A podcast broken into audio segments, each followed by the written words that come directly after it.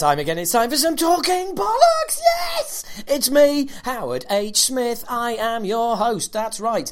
I am lead singer of UK thrash band Acid Rain. Used to say rebooted, but not anymore because we're back with a new album, motherfucker. Yep, came out. It's out. Go get it. Acid Rain: The Age of Entitlement have a listen. Um, I also do stand up comedy. I am do stand up me. I stand up comedy. Um, stand up comedian. Uh, been doing that for 25 years. I MC shows as me, Howard Smith. Oh, hello, Mr. Robin. There's a Robin just turned up outside my window, and I swear he's staring at me. Isn't that nice? Anyway, um, that's called a tangent, and there will be a few of those. Um, uh, yeah, so stand up comedy, I MC shows as me. I also do uh, a character called Keith Platt, professional Yorkshireman. You can find Acid Rain and Keith Platt all over social media, all over Twitter, all over Facebook, all over Instagram, uh, apart from Keith Platt, he's not on Instagram. So there you go. Uh, I say he, it sounds a bit weird, doesn't it? It's me, dressed up as an old man, but I refer to him in the third. There you go, him, in the third person. Isn't that fucking weird? I hate it when people do that, but when I do it, it seems all right. Yes, that's the kind of utter bullshit um, that you that you will be hearing over the next few hours. That's right. I'll contradict myself. I will make judgments, and I will do all of that with little or no research. So there you go. If you like the sound of that, you're in the right place. If you don't, fuck off, you cunt. Yeah, that's right. We're full on in the room. So, hello, welcome to Talking, Bollock Ta- Talking Bollocks Towers. What are we up to this week? What has been happening in the world of metal in the last month?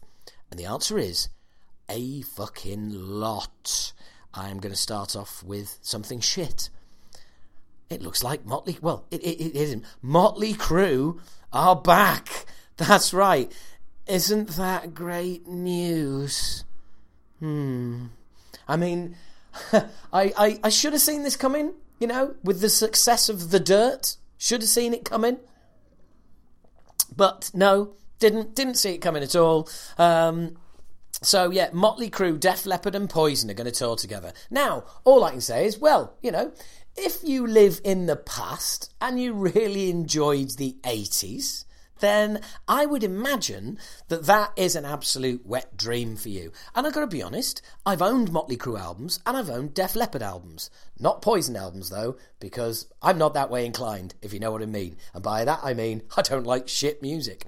And Motley Crue have done some good tunes, and I quite enjoyed the, the Dirt. It was amusing piece of tat. I mean, it was nowhere near, you know, an expose on Motley Crue. I've, I've talked about it on here before, but it was all right. Um, Def Leppard, you know, Photograph, what a tune. Um, didn't like the later stuff, but yeah, you know, um, and Poison, mm, sorry. Um, so, yeah. It's, it's what a tour for those of you that like that shit. It's a great tour, okay. Um, but Motley Crue coming back and all the rest of it, I just think is like Vince Neil. Just sort it out, Vince. Lay off the pies before the tour, please.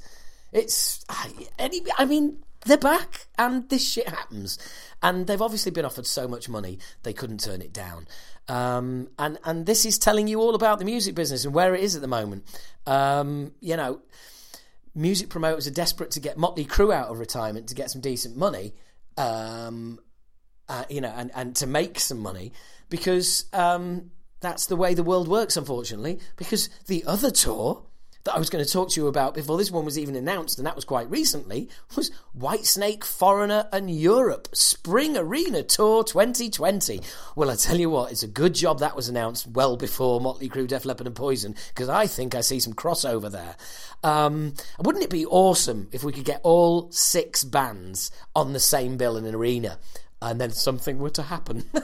um, but yeah, so there you go. Uh, Whitesnake Foreigner Europe Spring Arena Tour 2020. Jesus, stay away. Um, what else have been coming? A Stone Sour live album. Yeah, Stone Sour have announced they're going to release a live album. Anyone? Anyone care at all? Thought not. There we go. Um, uh, a, a, story uh, that was on Blabbermouth. Slayer, uh, sorry, Slayer. Kerry King uh, partnering with Dean Guitars, saying it's going to be a wild, a, wild ride for years to come. Um, I mean, I, I, think it's pretty much an open secret now that we know that Kerry King is as soon as Slayer is done, is going to be coming back doing something else because he's kind of does. He's not announced it, but he's done and said things like this that make it quite clear that um, he is not done. Slayer maybe, but he is not done. So that should be quite interesting. And all the usual fucking oh, you see all the debates about people going on who's going to be in the band. You know, Phil Anselmo will be on vocals, and it's like oh, for fuck's sake, just. Eh, eh, people got nothing better to do than speculate. Fine, but until it's announced, no one knows. That's all I'm saying. Um, what did happen was um, I found this both. I, I, found this both amusing and sad in equal amounts. And sad, I mean like boo hoo, not like oh that's sad. Um, yeah, Machine Head's Brixton Academy show getting truncated because someone threw a two pint glass of beer that we now that we now do a two pint oh uh, chucked it um, on the soundboard and ruined the gig for everyone. Now, I, I kind of find it amusing because I'm sure Robb Flynn was doing his best to ruin the gig for everyone anyway, up to that point. But I mean, that, yeah, I'm joking, obviously. But fucking hell, when some knobhead does something like that, it's bad enough if you think about it. I mean, have you ever been in a crowd where someone's chucked a pint and either part of the pint has landed on you or the majority of the pint has landed? It's, it's not fucking fun, is it? It's not funny. But when you dump a two pint glass over a soundboard. I'm just thinking, A, why would you buy uh, like uh, two pints and then throw it? I mean, a pint. Even why? Why would you throw a pint? What are you fucking doing? You fucking idiot! What goes through somebody's mind? You've got a two pint. I mean, unless you've taken somebody else's and thrown it, in which case you're an even bigger cock because you've stolen it and then thrown it. Steal it and drink it, I can kind of understand that, but steal it and throw it, no. But then buy it and throw it, no. It's just a whole world of dickhead going on here. Why would you do that? Even to fucking Machine Head. Because I'm convinced there's basically Machine Head fans and then there's everybody else, right? But um, it's just insane. And to, and I, I'm, I, I'm, I've got to think that that was that was done on purpose. You didn't accidentally hit the soundboard. Literally, somebody. I, has somebody gone right? Okay, I'm not really enjoying the gig. There's the soundboard. I can hit that with a beer, and then gone to the bar and gone. Nah, fuck it, make it two pints. Give me a two pinter. I'm gonna make sure I completely fucking get that desk because even if I even if I only hit it slightly, a pint might not be enough to wipe the thing out. So give me two pints. What the what the fuck goes on in someone's head that makes them do that? I'm just I'm you know answers on a postcard, please. I cannot fucking work it out. Um, uh, so, oh, uh, look, I have got to say, A Place Where There Is No More Pain, Life of Agony, that album is absolutely kicking my ass at the moment. And I don't say ass because I'm not American. It's ass, okay? Kicking ass. It sounds. Sh- Actually, do you know what? It doesn't sound right, does it? I know I've done this before. I know I've said this before, back in the day, ass or ass, but kicking ass is a. let's go out and kick ass. It just sounds jolly hockey sticks, doesn't it? oh, let's go and kick ass, and after that we'll go fox hunting, and then maybe some tennis, and then have afternoon tea at the Ritz like a cunt. I mean, what? No, it's it's got to be kick ass, isn't it? So sorry, but there we go.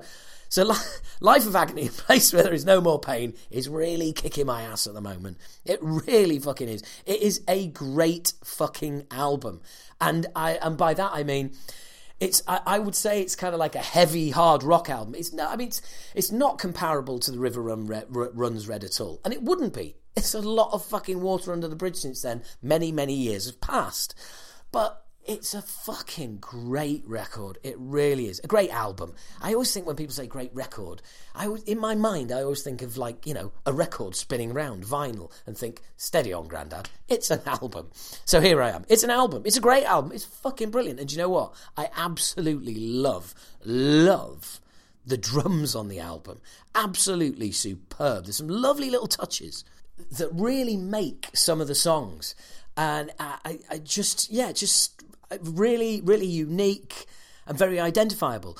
Um, and as some of you may know, and some not, it, the the drummer is Veronica um, Bellino, I think it's um, it's pronounced, and um, it's fucking. She is awesome. It she is fucking awesome, and I have to say, and this is not um, this is not something I'm proud of, right? But I have to say, I genuinely caught myself in my head being completely Alan Partridge and going, yeah, you know.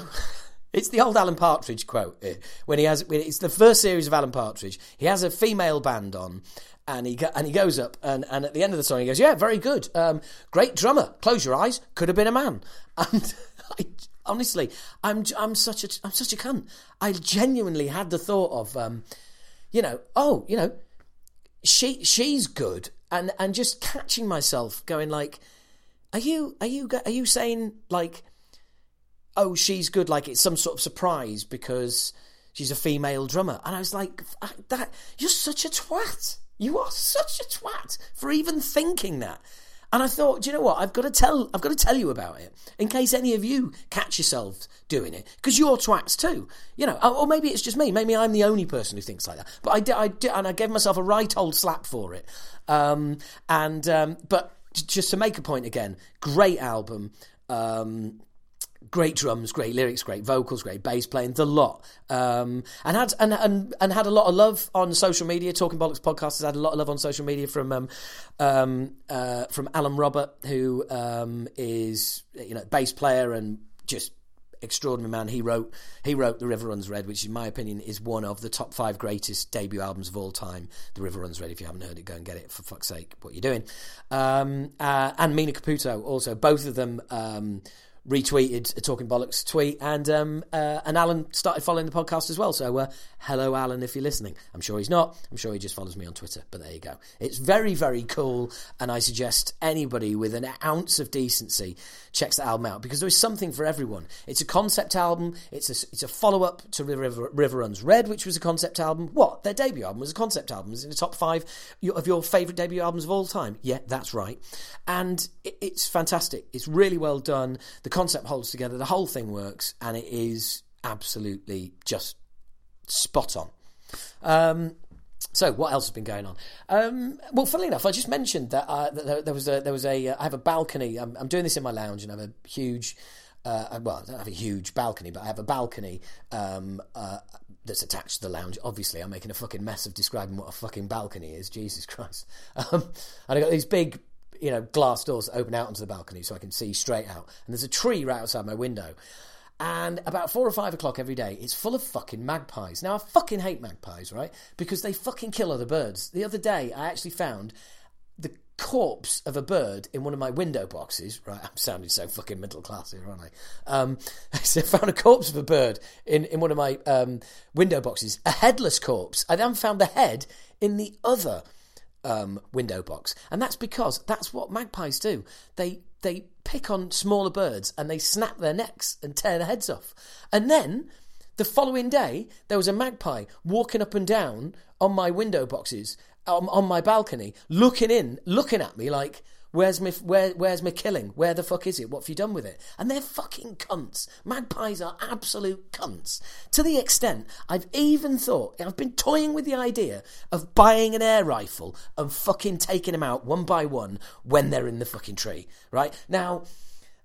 I'm, that's not exactly making me James Hetfield, right? I'm not exactly going out and killing deer and, and, and bears. But also, I'm not I'm not doing it. I know some of you might be listening to this and thinking, but there's still animals, Howard. You are, you are a cunt. I'm going to unsubscribe and stop listening to the podcast. And if you if you feel that way, goodbye.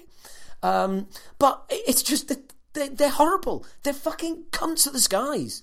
They're, they're worse than pigeons. They're absolute twats. I'm seriously considering um, taking them out. this has got nothing to do.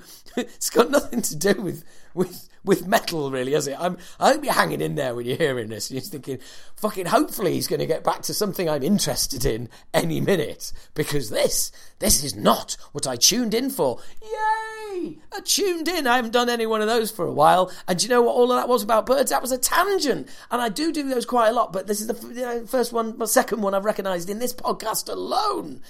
And I think on that basis, it's time to get into an interview, and I need to go and sit in a darkened room for a while. And you guys need to listen to an interview. So, first up, first up in the podcast, it is Barney from Napalm Death.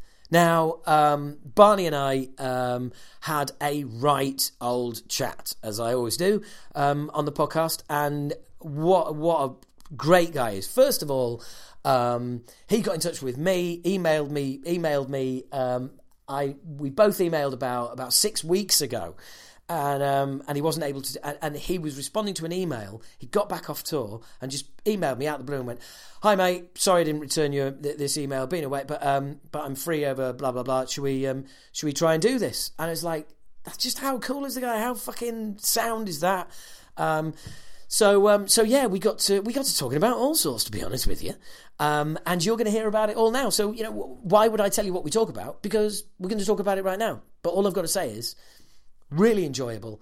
Uh, yet another reason why, if I were you, I'd sign up to the Patreon section of this podcast. Okay, that's Patreon, P A T R E O N dot com forward slash Howard H Smith. Because if you'd been a patron, if you'd been a patron at the time, you'd have got to ask Barney any questions you like because you post, you get the you get the podcast early for a start, you get it before everybody else, but you also get a heads up on who's going to be on the show, and you get to tell me what questions you'd like to ask, and we do that in a separate podcast, so you get your own separate podcast, and you get the original podcast first, and you get loads of acid rain extras and all sorts of comedy bits and pieces. So it's five dollars a month, six dollars including tax. I think um, any patron who's already signed up will tell you it's worthwhile.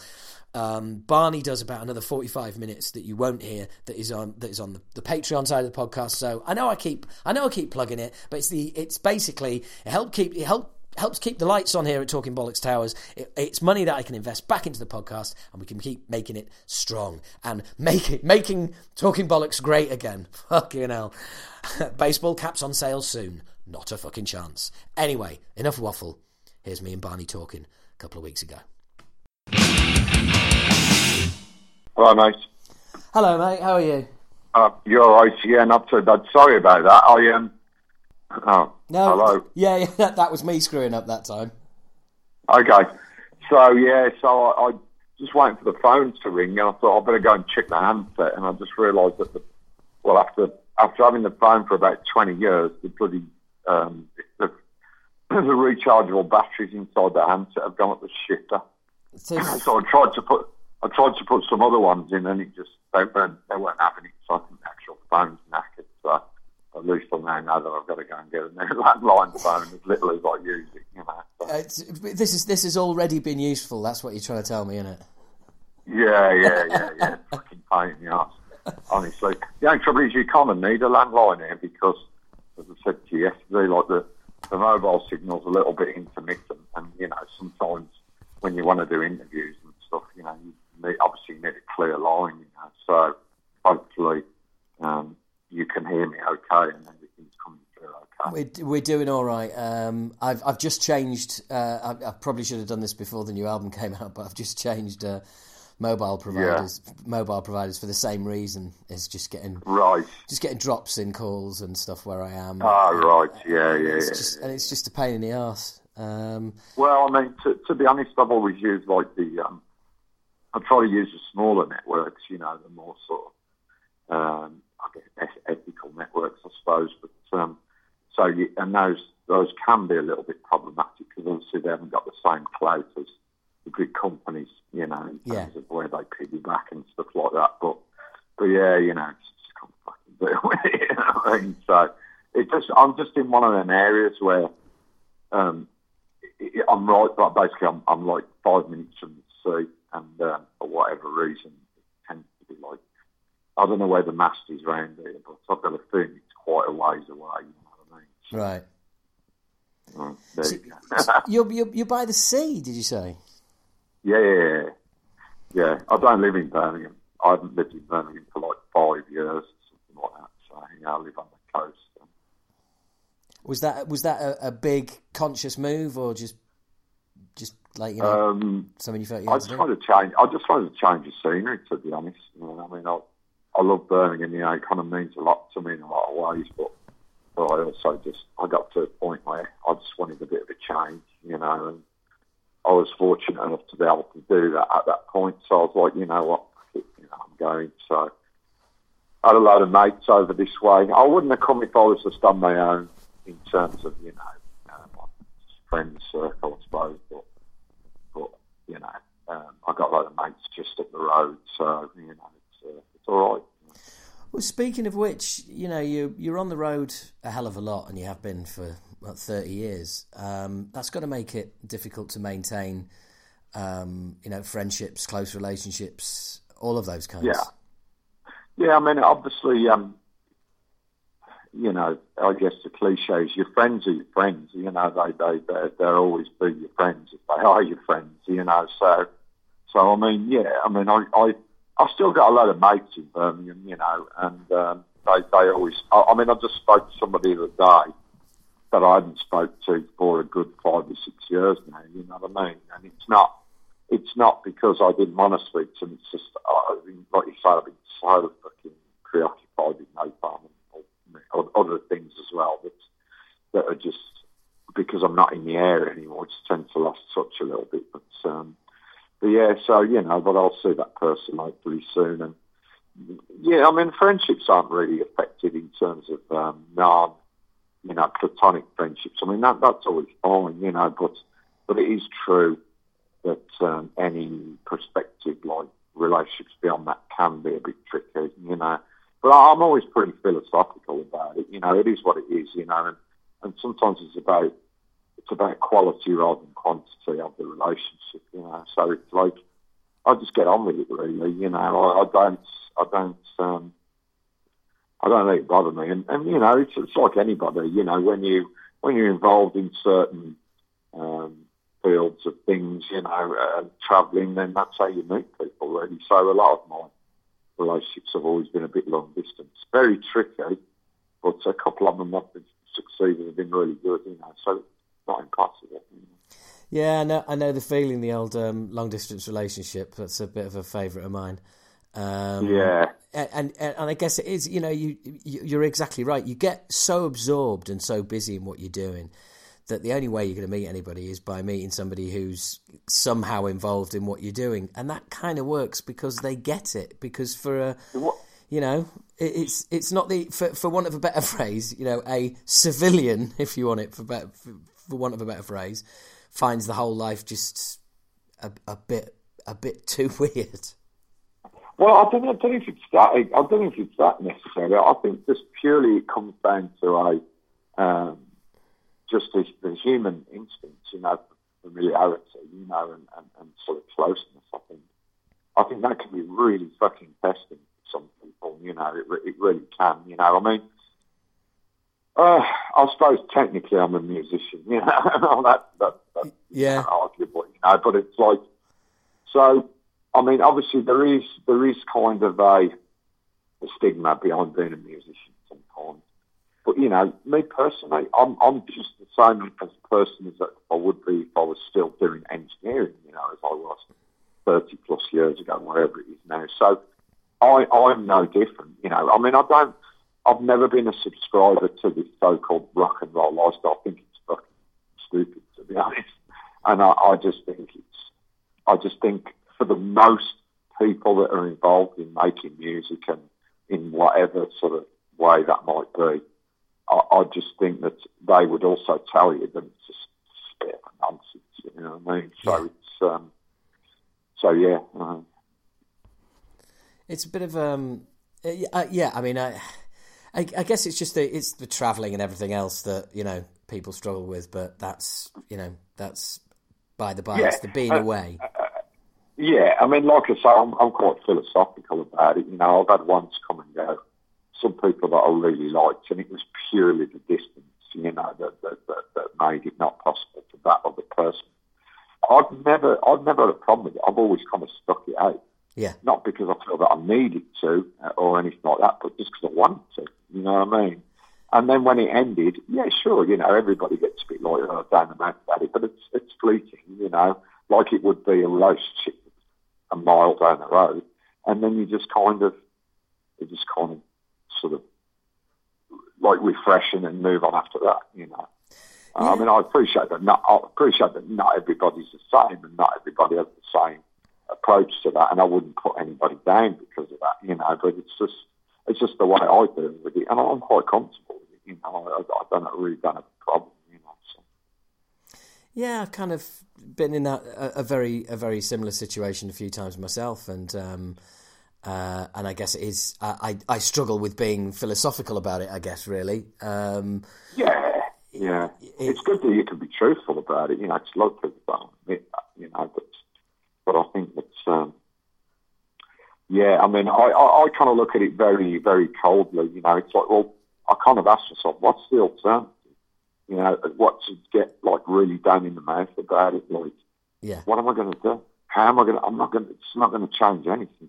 It's not going to resolve the situation. And clearly, if it's somebody that involving it's going really well, I mean, it's not, it's just as hard for them. You know, I mean, yeah. they they have to come to a decision, as you would if you so chose to to uh, make that decision. You know, so there's there's really nothing you can do about it. You know, you just have to kind of refresh yourself a little bit, and then and then sort of and then just I guess just get on with your, your life. You know, I mean, don't sort of um, don't don't just like sort of think to yourself, oh, there's got to be something else right around the corner because there isn't. You know, very often you've just got to just got to carry on, and, and things things naturally in time will, happen. You know, so it's the way it goes.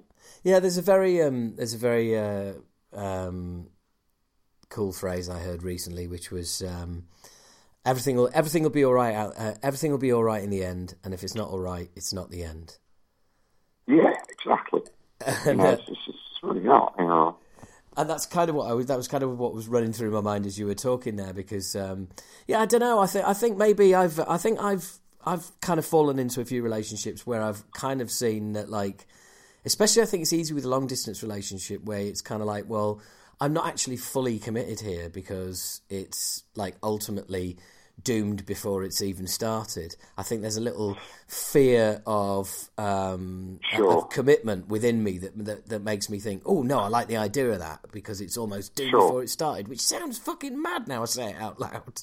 Yeah, sure, but I mean the thing is, is that is that there's there's there's, there's both ends of the spectrum there because sure, you know, you've got to be to. I keep saying to. That's the wrong way to put it. It's good to be philosophical. You know, it's good to be philosophical when these things end.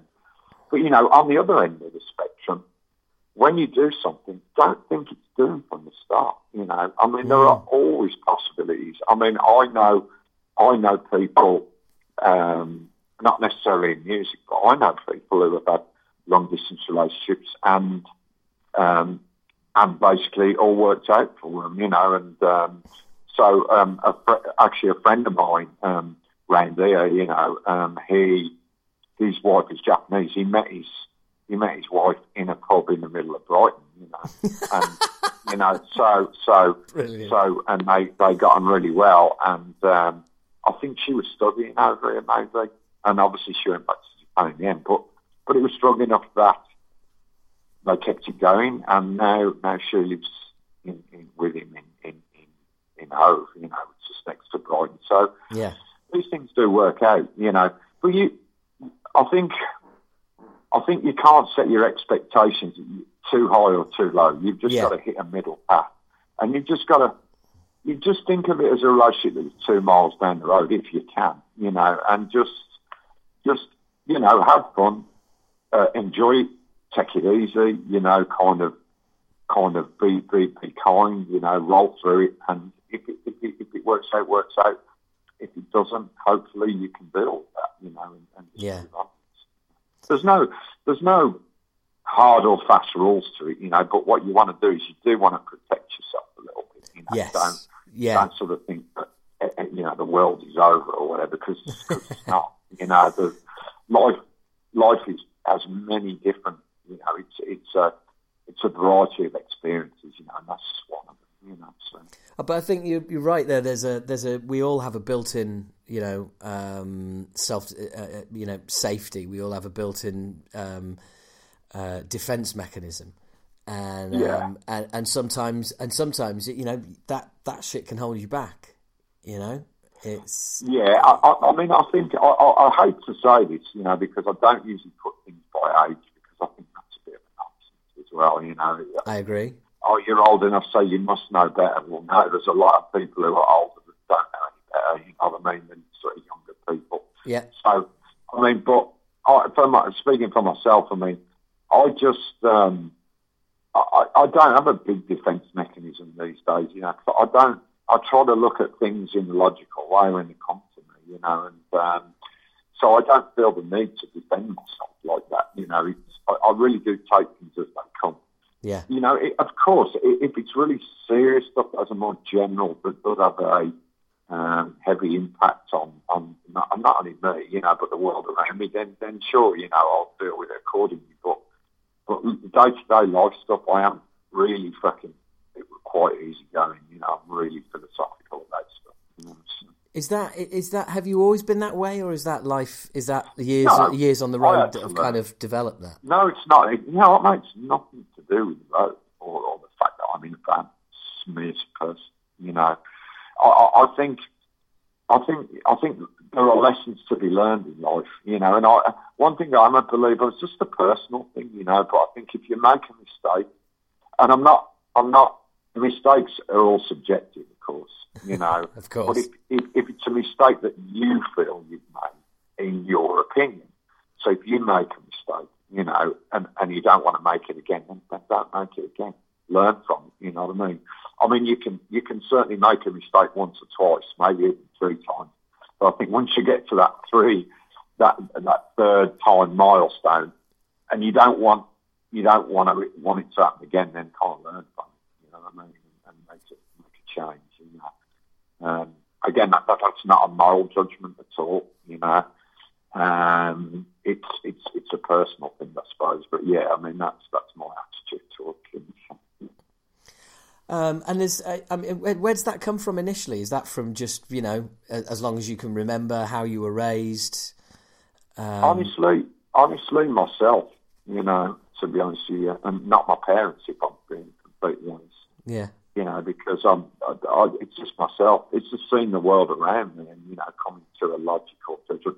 You know, I, I'm all about the sort of the logic. You know, I, I I, it's just it's just what it is to me. You know, I like the I don't I don't like to pin myself into the category, but but I do like the kind of humanist um, approach to life. You know, the kind of thing that life is life, and it will bring things along, and you just got to deal with it accordingly. You know, and and and as and, and, and as much as nobody's perfect, and we all have character quirks. You know, always try and try and deal things in a humane way. You know, and that includes for yourself as well, you know, towards yourself and to others, you know. So, uh, so I think when you when you understand that, I think that gives you a very logical, quite clear, and some might say quite cold, you know, look at things, you know, which which sounds like given given about given some of the things that they're doing in Napalm in terms of the, the, the ethos and movement approach, some might say it's a bit of a contradiction, you know, but life is full of contradictions, you know, and you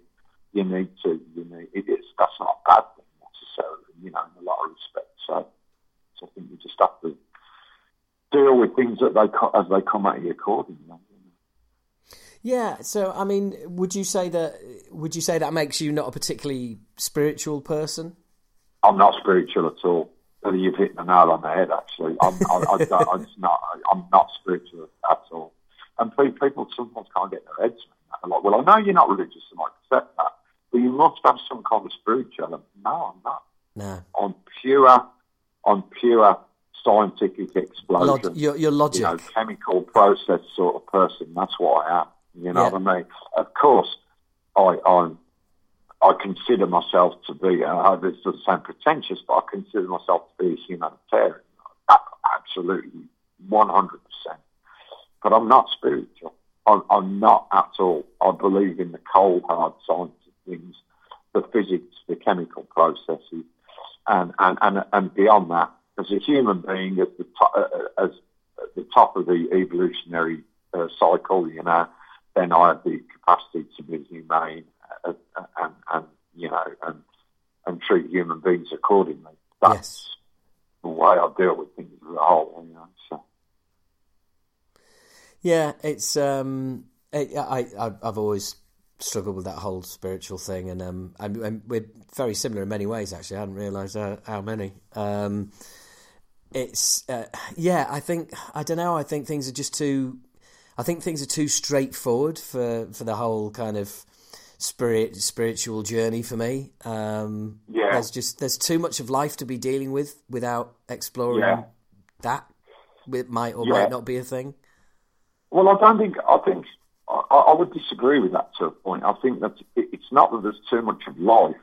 It's just there's no evidence to suggest there is anything otherwise. You know, that, that's, that's that's the point. You know, yeah, I mean, life, put, yeah. life you, you, you're, you're totally right. Life is completely um, feels like a cannonball sometimes. It's rolling and you can't anything to stop it and that's what it is, you know. But but there- there's to me, there's no there's no sort of um, uh, um, alternate plane. You know, I've not seen any evidence at all. You know, you know, I, I often have this discussion with my mum. You know, and I think sometimes it finds me a bit insensitive. You know, because we we talk about our grandparents who were who were great, actually fantastic. You know. And, and, and obviously they're dead now. She says, you know, I, I saw your granddad at the end of my bed. So I'm sure of it. I said, Mum, I said, I'll be completely, and obviously I'll try and be, you know, sort of very, I'm like, Mum, I'm like, that's, that's because you're in a heightened state of, you know, emotion. You know, I said, you, you didn't see, you know, there's no evidence for a ghost. Oh, well, I reckon I saw it. I said, Mum, okay, you're entitled to what, what you think, you know, of course you are, you know, but I said, there's no physical evidence to any of that stuff, you know, in any capacity, you know, and, um, it can be explained, you know, psychologically and stuff, you know. Yeah. And she's like, oh, no, well, I think, and I'm like, no, that's fine, you know, but I'm, I'm just telling you what I also think, you know, on the, on, on the, on the in, in, about the same thing, you know. So, um, I'm, again, I know it sounds a bit cold, you know, and maybe a bit insensitive, but Not at all. Not at all. It sounds like the kind. It sounds like the kind of conversation I'd have with my mum, to be honest. Um, yeah, yeah. Um, and, Yeah, and it's good when, it, but it's great. It's it, you know, I mean, my mum's eighty three now, and um, it, it's great to be out. It's great to when they're you know getting towards the the, the latter years as as we all are, if you, Yeah. really. But um, the, the the the conversations you end up having sometimes, the wisdom. I mean, I, my mum told me the other day that she. Um, uh, she went down central London for the celebrations at the end of the Second World War, and Churchill got out of his car in front of them to wave to the crowds, and she was like about two feet away. And I was like, "What was it like?" She said, "It was like the it was like the Beatles and and and Elvis and everybody all arriving at once." Right. And I was just like, "Fucking, where were these stories?" Do you know what I mean? Yeah, you got any yeah, more of these? Yeah, sure, sure, sure, sure, sure, sure. But it- Yeah, well, you know, yeah, I know what. Yeah, yeah. I mean, different things mean different things to different people, of course. You know what I mean? So, um, yes, yeah, I, I'm not, I'm not sure. I'm not sure really if I've ever had any of those kind of revelatory um, things. You know, I mean, I've had some fucking crazy shit happen to me down the years. You know, one thing or another, and um, I mean, uh, you know, certainly a different kind of thing. I was there when like Jeffrey Dahmer got arrested. You know, I was like there, you know, on the street. You know, What? in that- yeah, I was there in Milwaukee when it all went down. Yeah, yeah. you're joking. Yeah, no, I was there, you know. So, and obviously I didn't know till afterwards, you know. But uh, yeah, I was there when all the fucking police and FBI and everybody just came from nowhere, you know. So it's pretty wild, you Wow, know. But, um, what, what were you doing out there? Were you just playing out there? well, it's a gig. It's the gig. the, the Milwaukee, the Rave Ballroom's right next to that hotel where where where they eventually caught up with him, you know. And all that stuff. So yeah, it's pretty wild. That would have been now. That would have been too much of a coincidence if they'd like you know nicked him on the same day you were doing a gig or something like that. You'd have been. Um, Well, that's yeah. Well, that's what you know. That's what I'm saying. You know, that's he was.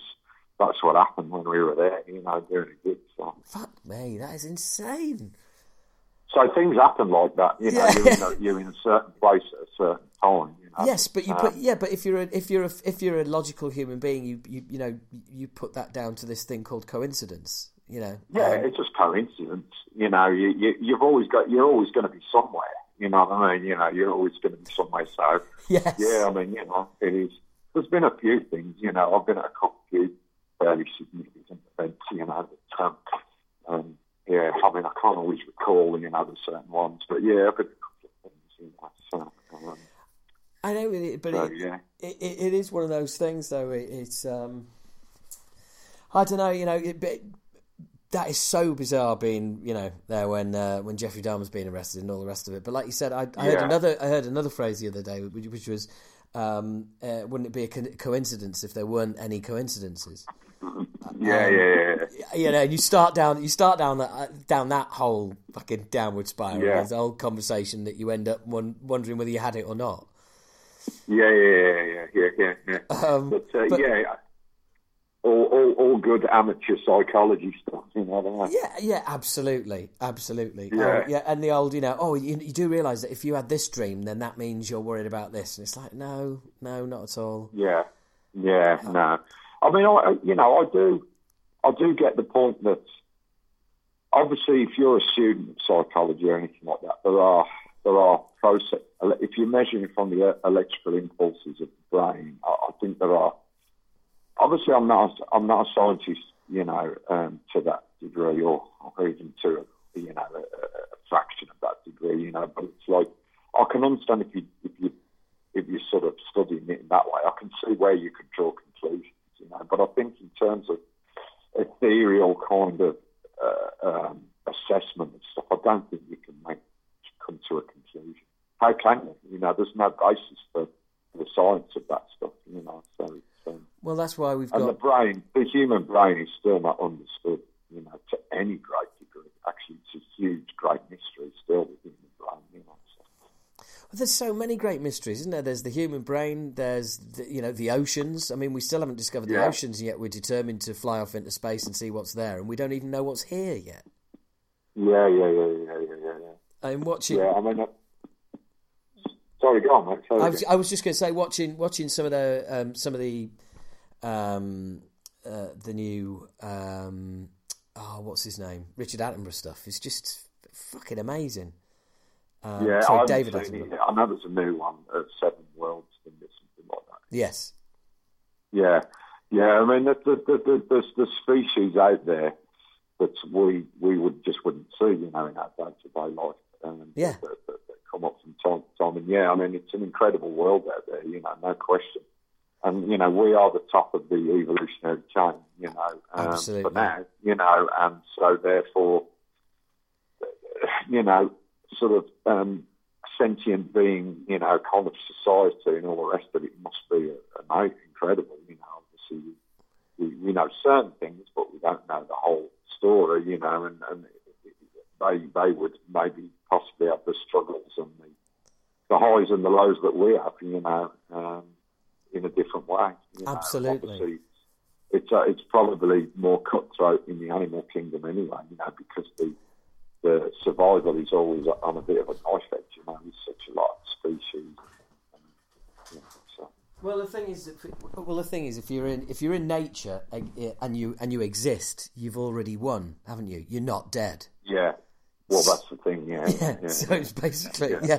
basically, yeah, it's, yeah, it's Yeah. it's the music business with creatures.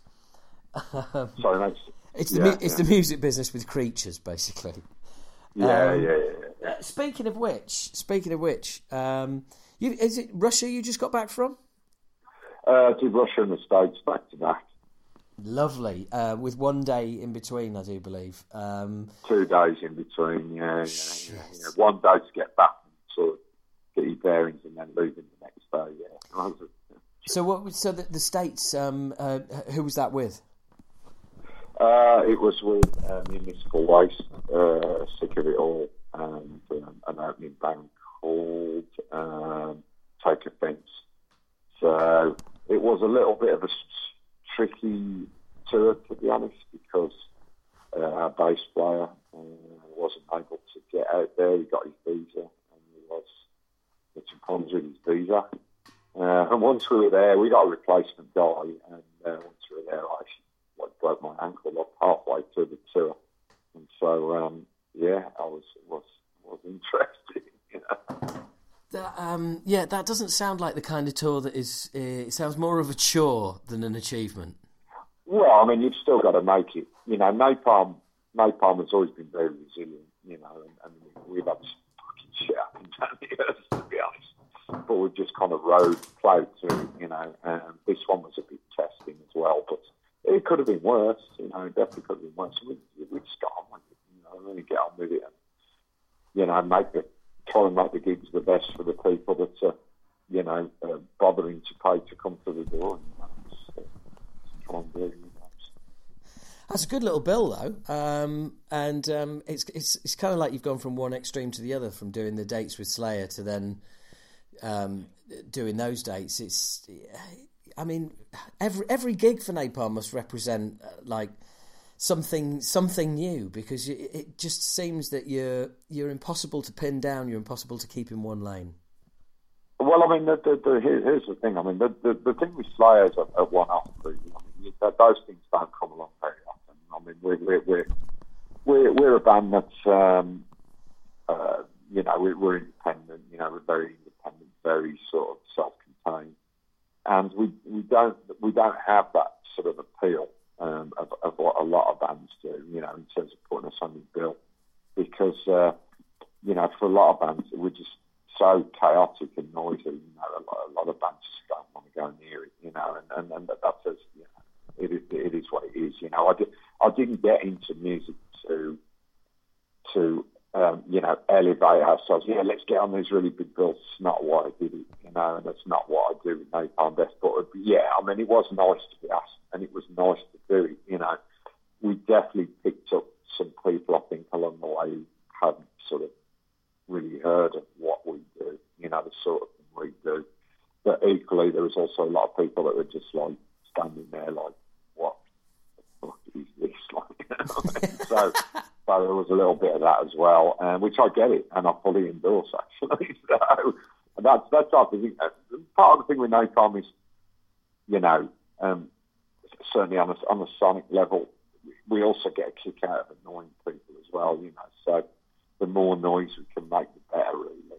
And, um, and so therefore, you know, we, yeah, yeah, we fit into anything. I mean, we'll do yeah, we do a lot of metal bills. We do a lot of other things. We do a lot of sort of indie rock things as well, and we do we play raves occasionally. We do some we do, and I like that. You know, it keeps things interesting. I'm not interested in being one or two dimensional. You know, I want to do as much as we can if we have the luxury of being able to do that. You know. So. And if that stuff comes, uh, does that stuff come to you, or do you, uh, you know, do you say to your agent, you know, keep an eye out for, for interesting stuff, or is it? Does it? Yeah, you know, I mean, how does it come together? It's a two-way thing. It's a two-way thing, but usually it comes to us.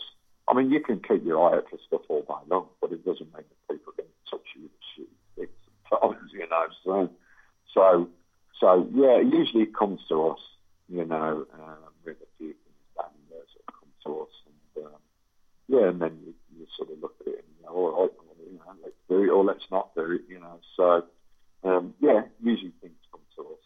Um, and you know, long may long may it continue if, it's if it's different stuff and, and a, a, wide palette of different things. Then, then I'm, it keeps me happy. You know, I don't want to do the same thing over and over. You know, it's like it, I know a lot of bands don't have a choice in that matter, but Napalm does. It's got a diversity of feel. You know, it seems to have anyway, and I'm, I'm quite happy with that. I like that. You know, it's nice to be like you know to to have that sort of spread. Well, yeah, because it kind of puts you in a. I mean, it's it's kind of like you're in your own scene. You know, it's it's. I, I yeah. I don't I, I don't envisage I, you as part of a scene. No, I mean, I, yeah, I mean that's really nice to say. I mean, I don't wish to be arrogant, or don't. Hopefully, people listening don't take it like that. You know, it's not meant like that. You know, you know, I don't consider us to be a, a, a level above everybody else. It's not about that at all. But on the other side of things, I don't want to be pigeonholed. You know, a lot, a lot of bands are content to be pigeonholed. There's a lot of cliche around music, you know, and some of it's just a bit boring. You know what I mean? And it's just like you, you really don't want to be pinned down like that. You know, you want to be able to spread out a little bit. Sure, do the things in music that, that, that people like about you, but, but, but like try some different things as well. You know, I mean, Napalm as I've always said, as as long as as long as what we're trying to do is abrasive and confrontational and, and all these different things, then, then then that's fine. Then within those parameters, you can try different things, you know, and, and, and don't just don't just keep making the same album over and over again because that's not. That's just like if if the idea of Napalm is to be um, non-conformist, then you know that surely keep doing something that's about conformist as it gets. Yeah, yeah. And speaking of which, uh, um, you um, you coming round to um, to album time again yet? Yeah, there's an album done. It's in the can, but we're working on the we're working on the um, the mix right now, and we've had a bit of a setback because the, I've just found out about a week ago from Shane who was sitting in on the mix because he didn't have his visa to come to the states. He told me that the, the computer system at the studio is like just blown up basically. So so that the, the bit of a you know there's a bit of a halt. It's ground to a halt a little bit, but we'll we'll, we'll commence with it. You know. So we're looking to get an album out first half of next year. You know, um, it, it has been a long time for by our standards, and I don't I don't feel comfortable with that. But it is what it is. You know, there, has been a few things, unforeseen things along the way that have, that have held things up. You know, so. Um, but what can you do? You know, it, it'll come out soon. You know, so. Well, that, look, you're talking to a guy who has, who's just released the first album for 29 years, mate. So uh, you know, yeah, yeah, yeah. hardly prolific. So, um, well, yeah, you know, yeah, uh, sure. I, I, you are literally the opposite. Um, and uh, but I, th- I, mean, it's, it's fucking awesome. It's just the fact that it, it, it's it, it, it is just you're so consistent. You're so consistent. One of the most reliable parts of any scene out there.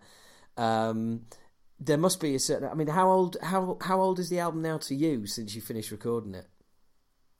Well, I mean, I don't, I don't, I've, ne- I've not, I'm never like that. You know, it, it, like I, I don't look back at the albums I've done and go, go, God, that's all that now. If anything, I would say, like the first couple of albums I did, I, I just would have done things in a slightly different way. Yeah. Which is not to say I'd change those albums, go back and change them because I, they're they're as any album is from any band, big or small or startup band. Yeah. But what you did at that point, at any particular point, is a document time. It's a piece of time. Think, exactly. It's, yeah, it's a piece of time. I just, think, I just think it is what it is, and you know. But, but that being said, you know, again going back to the learning process in life, there are things I would have done differently at yeah. the time. You know, had I known what I know now about making albums, or what I consider to be everybody's, you know, good yeah. way of making albums. You know, there are things that have done differently. I, I, I, I found some of because obviously I'm a lyricist, so I found some of the lyrics at points in the early to mid period of, of, of uh, period in my time I find a bit naive. You know, some of the ones I written. Yeah. You know, I would I would have written them stylistically. I would have written them a bit differently. You know, but uh, but there you go. You know. Yeah, well, again, like I say, it's just yeah, there's nothing you can do about it, and and it is what it no. is. But that's but you're yeah, absolutely sure. right. I never ever understand why bands re-record albums, um, other than yeah. other than for and I don't think this works for me as an as a reason, which is oh well, you know that album is owned in perpetuity by our old label, but you know if we record it, we own the master, and it's like well, so basically it's just a product now then. I mean, it's like um, you know, that, well, what what look, look at it look at it logically. Why do people choose to record albums? Because they're classic albums. So then, if it's a classic album, what can you? How can you hope to um, exceed? You know. I mean, you, you're you're on a you're on a loser from the yes. start. Yeah. Every every every band I know that's done it, I've asked people's opinion. They've gone, yeah, well, it's good and it's a different flavour because of the, you know, so many years on the record. It's not the same.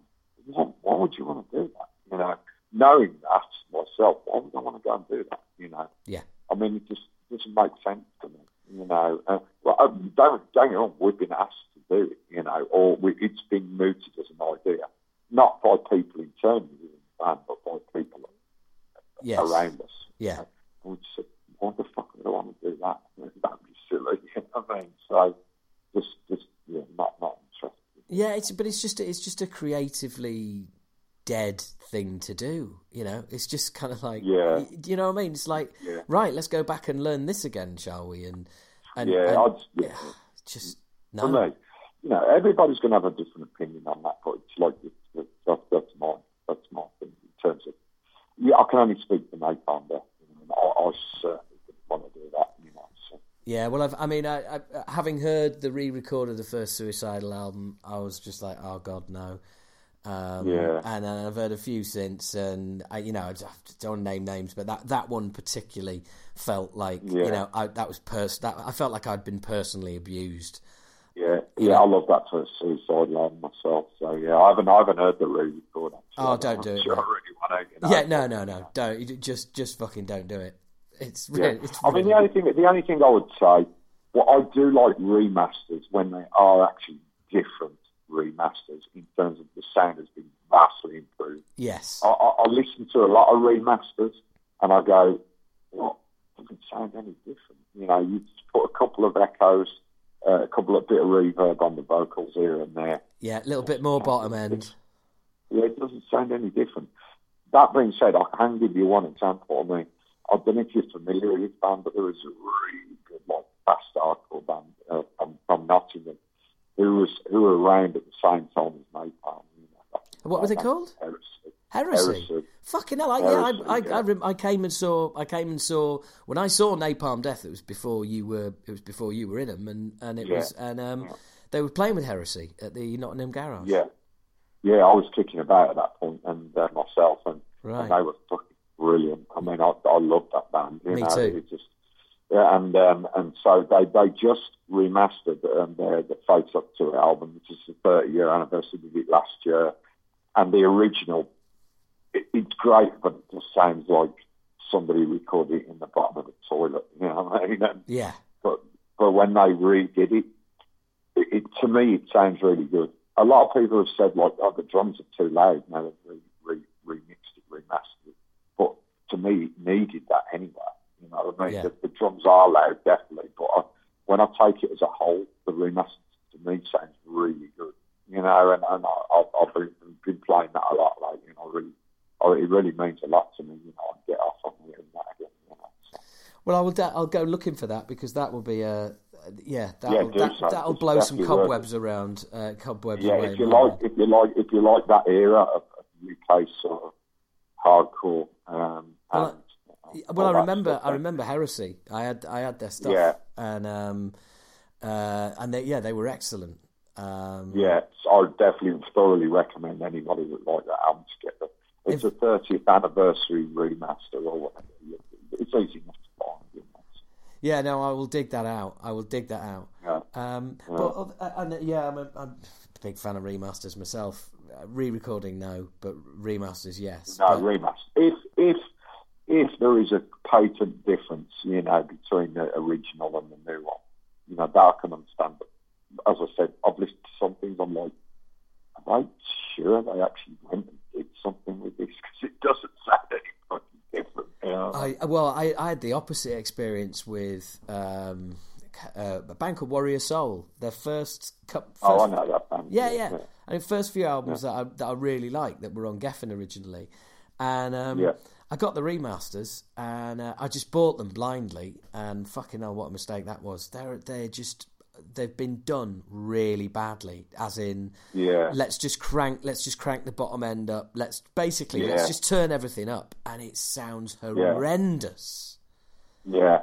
Well, see, I, you know, I, from a band like that, I don't understand it because their whole thing was they were very, very quirky. You know, they had a lot of things going on that other bands just weren't doing at the time. Yeah, And so then, why would you? Why would an innovative band like that in their own field then go and do something like that? Doesn't make any sense. You know what I mean? Oh, it's really weird, really weird because Yeah. they just they they they're, they're just fucking terrible. I mean, it's not like oh, I don't know what you know. It's not like it's not one of those where you go, well, you know, speaking as you were saying earlier, inverted commas, a, a, a musician.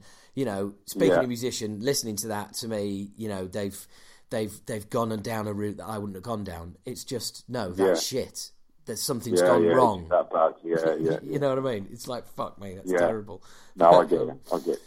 But um, you were mentioning um, you were mentioning the uh, the Slayer thing earlier, saying that was a little bit of a that was a bit of a kind of one off. Was that one of those things that just kind of you know that just came along and you went, oh right, that's that's cool. Let's well, we that. didn't expect it. I thought it was a joke at first. Actually, I thought it was like a practical joke or something. You know, when when I heard we'd been offered it, um, I was just like, really?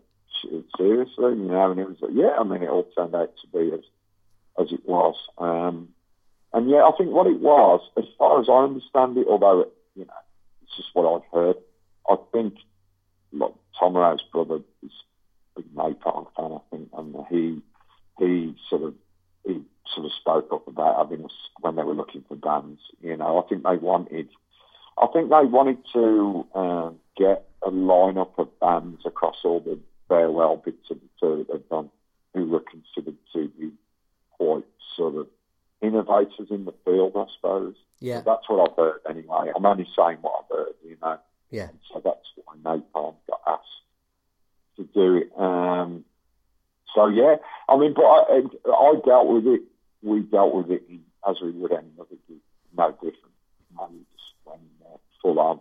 You know, um, obviously all the uh, the ethos as well. That's what stuff we talk about on stage. But same thing, nothing, nothing any different. You know, and, yeah, um, yeah, you know, just uh, just saw how it went, and that was that. Yeah. And were you just allowed, were you just allowed to yeah just get on with it and do your own thing?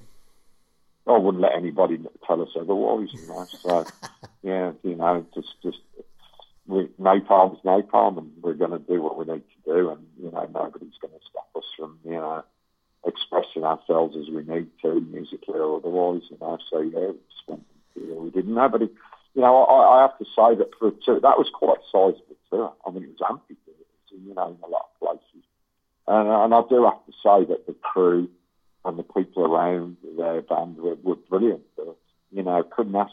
I, I've always been very kind of cynical, you know, about about those kind of things. It's just not me, you know. It's just not. It's just not the way I sort of go about things. But but I I they, they were brilliant to us.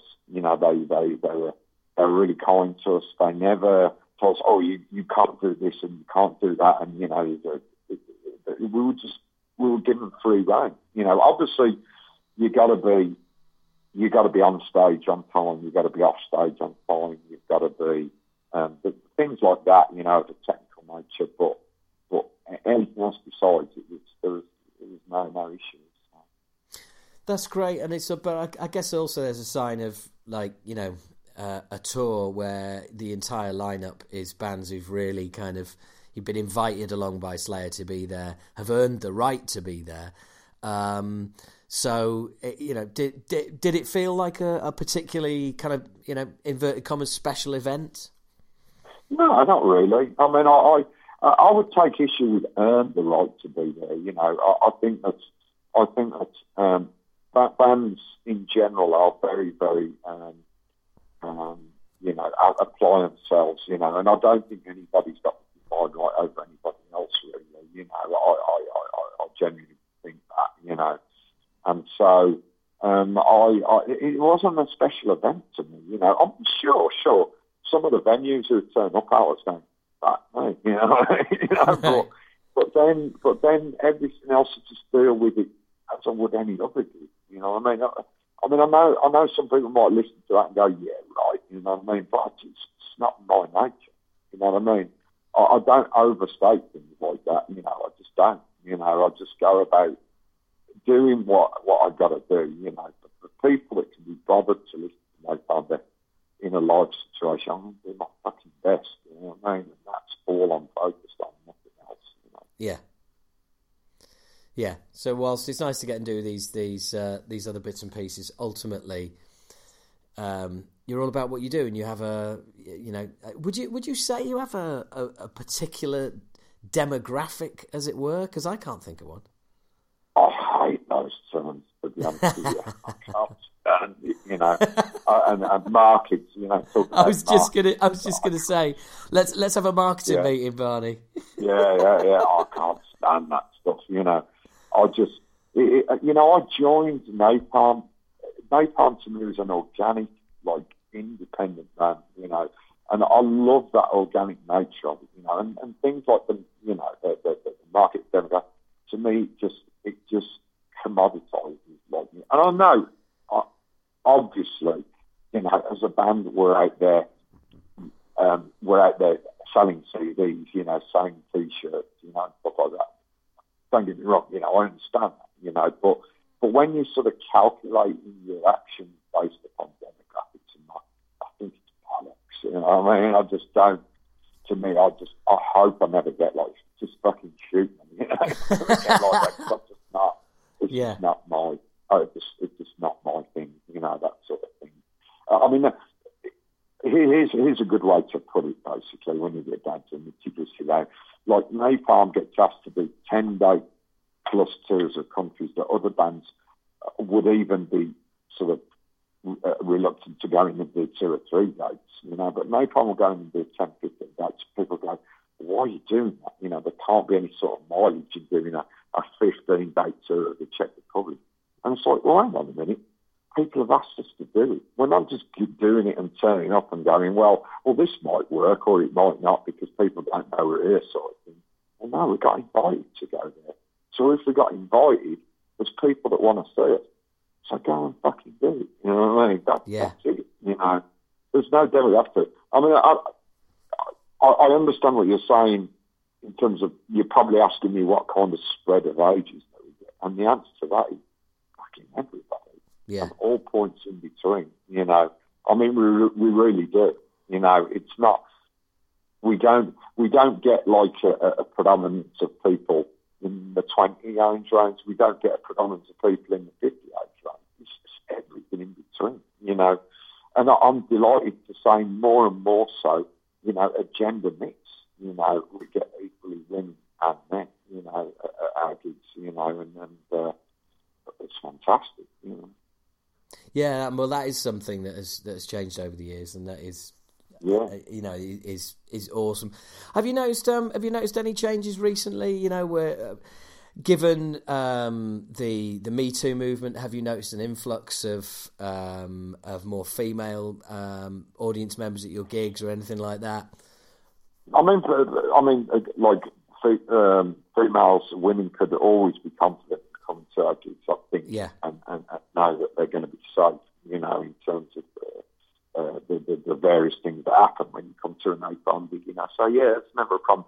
Uh, I I think it would be true to say that you see a lot more um, girls or females um, uh, uh, towards the front of the gig now and, and, and visibly more confident in being able to express themselves, you know, because there might, may have been a reluctance in the past, but I think now, now, now they do. Or it seems to me, somebody could argue with me on that point, but I think that I, I, I do see that. And it's, of course, it's entirely fucking welcome, you know, because it, it, look at, look at Napalm's ethos, you know, sh- surely you could deduct from that that we want everybody to fucking engage, you know, and it doesn't Yeah. matter who you are, what you look like, what your gender is, what your sexuality, doesn't matter. Any, none of that stuff matters. You know, you're all fucking welcome, welcome equally, you know. So. Yeah. Yeah, no, I completely agree. And look, that's that sounds like a really good place to leave it. I say leave it. I've got a few subscriber questions for you first. Um, Sure, Before I let sure. you, before I let you go, but for the meantime, thanks a lot, Barney. No problem at all, mate. Sorry, did I? I said me and Barney. Of course, what I meant was Barney and I. Um, yes, um, as you heard at the beginning, there uh, we, we had a, we had a little bit of a, we had a little bit of issue actually getting getting the interview started. Um, but once we did, uh, look, you, there's there's no point me going on about um, oh, what a nice, helpful, grounded, unique, and thoroughly stand-up individual Barney is, um, because you already know, because you just listened to that. Um, it was just really interesting to to to go all over the map there and really delve into all sorts of bits and pieces of, of, of being in a band, including relationships, you know, in bands and outside of bands. And um, there is uh, there's more of that. There's some gold on the uh, on the Patreon only podcast as well. But it, it, it was just great fun to do. Um, and and it's it's it's interviews like that that re- that really make this podcast so fun to do because I get to you know I get to speak to people like um, like Barney. Um, and you know we've we've we've only met once, but we had we just we got on you know we just hit it off straight away, and we were just chatting away. Um, and while I was talking to him, I was thinking, do you know what? Got to get him on the podcast, and um, uh, and I and I have, and we did, and it's awesome. So very very pleased with that. Hope you all enjoyed it. Um, so moving back to what's been going on in metal, My Chemical Roman- Romance are back and are headlining Australian Download. Um, And let's face it, that's what you do, isn't it? If you if you um, if you reform, you come back and you do a massive massive festival in Australia. That's how it works. Sorry, just getting some water there. Um, but yeah, um, welcome. Good to have him back. I like My Chemical Romance, um, and um, that's pretty much why I'm mentioning it. I've got nothing else to offer on the subject other than uh, they're back. Great. Next up, oh, a band I don't like, Kiss. Kiss's manager uh, says Ace Frehley and Peter Criss have been approached about taking part in final concert. Well, presumably they're going to find out when that is, which will be some point in 2040, no doubt. Um, I mean, uh, whatever. Uh, yeah, fuck it. Don't care. Don't give a shit. Why did Why did I even make a note of that? Moving on. Um, this really does seem to be this seems to be the podcast of um, hard rock comebacks and me talking about bands I don't like, which is not usually the case. Although I have said you know that I do love Life of Agony and I've, I've done all that, so you know, give me a break. But um, yeah, uh, I saw a I saw a um, uh, a piece about Wasp celebrating their first four albums. Um, yeah, I don't know about that. Maybe the first album, which uh, which still to this day I like. Okay, I do. I wanna be somebody. Big. Oh, I mean, just don't get me started. I had "Fuck Like a Beast" um, shaped seven-inch picture disc. Okay, I did. I had the first two Wasp albums. I, I, was out after the Welcome to the Electric Circus, but the first two, Final Command's got some. Cause I'm blind, blind in Texas. Sorry, but I just can't do a decent Blackie Lawless impression. Although on the Patreon podcast, you will hear me do a great Neil Diamond impression. Um, so uh, yeah, I, and so anyway, I saw that and I thought, do you know what? I, I, I'm, I'm vaguely interested in that. I'm vaguely kind of like I'd like to go and and I don't know. So I clicked on the link. Um, to, to to check out the dates and see where they're playing. They're playing, and and I got the bandwidth limit exceeded message. The server is temporarily unavailable to service your request due to the site uh, site owner reaching his or her bandwidth limit. Please try again later. I mean, what a fucking schoolboy error!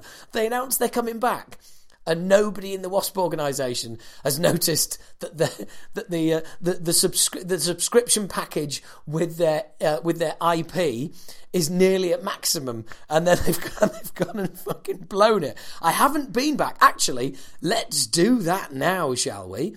Let's um fuck it. Right, okay. I hadn't planned on doing this, but um, I haven't been back to the website because that really made me laugh. I made a note of it to talk about it on the podcast. Um, I'll have to take the flight mode off. Take the flight mode off your computer first, Howard, you fucking idiot. Right, WASP tour dates. Fucking hell, this is interesting stuff, isn't it? But, um, uh, oh, it still says there's no internet. No, there is internet now, you prick. Um, don't be a prick. There we go. WASP tour dates, there we go. Right, Wasp Nation. Let's see if their website's working. It is! Woo! There we go! 1984 to Headless. Hits from first four albums. So where have they announced? Denmark, one show. Sweden, Norway, more Sweden, Finland, Sweden. Oh, England. Right, okay, we're doing Bristol, London, Nottingham, and Newcastle. Uh, 2020, October the 1st, 2nd, 3rd, and 4th. They'll be at Bristol, London, Nottingham, Newcastle in that order. Um, Bristol SWX, London, uh, the O2 Forum, Nottingham Rock City, and Newcastle O2 Academy. Fucking hell. Nottingham Rock City. Wasp are playing Nottingham Rock City. It really is the fucking 80s again. do you know what? I'm going to be, I will be tempted to go and see that. I really, really will. Um, so, anyway, yeah, they've got their website working again. Isn't that great news? What isn't great news is the passing of Timi Hansen, Mercyful Fate bassist. Um, Mercyful Fate were one of the, were, were definitely an early influence on Acid Reign. Um, that's the band I'm in, by the way. Um, new album, Age of Entitlement. Check it out. Um, but yeah, sorry, that was that was classless, wasn't it? It's fucking Timi Hansen's death. Sorry about that. That was you fucking cunt, Howard. Absolutely. By the way, yeah, you don't need to think at all. If you if you're a bit disgusted by that, you're right to be, and I'm acknowledging it. Okay, so don't get on my case about it because well, you can get on my case about it, but I'll, all I'll do is agree with you because that was fucking out of order. Let's start again. Timi Hansen, uh, basis Mercyful Fate, has died, and he was, um, uh, you know, Mercyful Fate were a big influence on us. Um, I know he was an influence on um, on Ian, Acid Reign's original bass player, um, because they were one of the, you know they're, they're one of the originals, along with all you know along with the original thrash bands. uh, Mercyful Fate were around then as well, and they were doing something very different. I remember being, I remember at secondary school, we all got a chance. Like they, they had this idea that like you could play songs in assembly. Um, anybody who wanted to play a song in an assembly, as long as it, like you know, the teachers heard it first, obviously. Um, yeah, duh. Um, and um, and and Ben, um, uh, the original Acid Reign drummer. Uh, played um, "Come to the Sabbath" off "Don't Break the Oath" in assembly, and we were all sat there going, "Fucking hell, this is awesome!" And of course, everybody who didn't like metal was just going, "This is shit. This is awful. This is terrible. Why would you listen to this?" Let's face it, the first time for a lot of them hearing anything other than pop music, and they hear "Mercyful Fate," they're hearing metal with King Diamond singing. I mean, that you know. For some of them, it'll have drawn them towards it. For some of them, put them off for life. But yeah, anyway, I mean, a very, very sad loss, and, uh, and a shame he's not going to be able to be part of the um, the the Mercyful Fate reunion as well, which is something I haven't covered before. But yes, Mercyful Fate are re- are coming back, and that is going to be awesome. Hank Shermann is doing it, but Michael Denner isn't, and I don't know why, because Shermann and Denner were working together, so that must be Denner not getting on with Tim King Diamond, or I don't know. But he's even said he, you know, he wasn't asked and he didn't know it was happening. So that is fucking weird. So that's the Mercyful Fate section done. Finally, um, well, not finally, but next, um, a quote from Sharon Osbourne after plastic surgery. I had this thing where they lifted up my mouth, and then for the first week, I couldn't feel my mouth. I can hardly feel my mouth now, to be honest with you. For fuck's sake! What are you doing? You're talking. They lifted up my mouth. I mean, I have said on here that it's weird about Wendy Dio redesigning her husband's face on a fucking 3D hologram, right? But this, this is real life. This is Sharon Osbourne talking about having her own mouth moved up. Why couldn't you have it fucking wired up? I mean, that's the obvious thing that you're all thinking. Jesus Christ, I can't even feel my mouth now. Well, that would explain why so much shit falls out of it, to be honest. Go on, Ozzy, get back out there. Get back out there and tour. Oh, you will? Oh, you're dying? Get back out on the fucking stage. Um, I, I, look, I just don't have any love for that woman, in case you hadn't noticed. Um, but anyway, it's time for another interview. Um, uh, I've it's Matt from Evile. Hey there, Matt. Uh, Matt doesn't do many interviews, and this is um, I think this is first for for a good long time. And we get right into it. We also get right into it on the podcast. Another 45 minutes on the Patreon podcast. Sorry, not going to mention Patreon again. Patreon, Patreon, Patreon, forward slash Howard H. Smith. Um, so, uh, yeah, Matt and I got a chance to catch up, and um, he uh, it, it, was great. Uh, you're going to hear it now. Got on like a house on fire. He's a really, really nice guy. Um, it's fun. We've had Ol from Evile on the show. Now we've got Matt from Evile on the show. We got the brothers on the show, motherfuckers. So sit back and listen to us talking about all things Evile and Thrash. Oh, and also including him calling me out on slagging them off. Oh, yeah, it's all in here. Bloody technology. Yeah. Ah, there you are. Hey. Yeah, it's got you straight away. Here we are. Lovely. Lovely. So, um, how are you, mate? I'm not too bad. How are you? Are you well? I am. I am. Yes. Um, basking in the glory of you know rattling off another album 29 years after the previous one. it's quite a wait, isn't it, really? It, it is. It is. Um, I mean, it's almost as long as you've been alive, isn't it? Fucking hell. Yeah, nearly. I'm 38.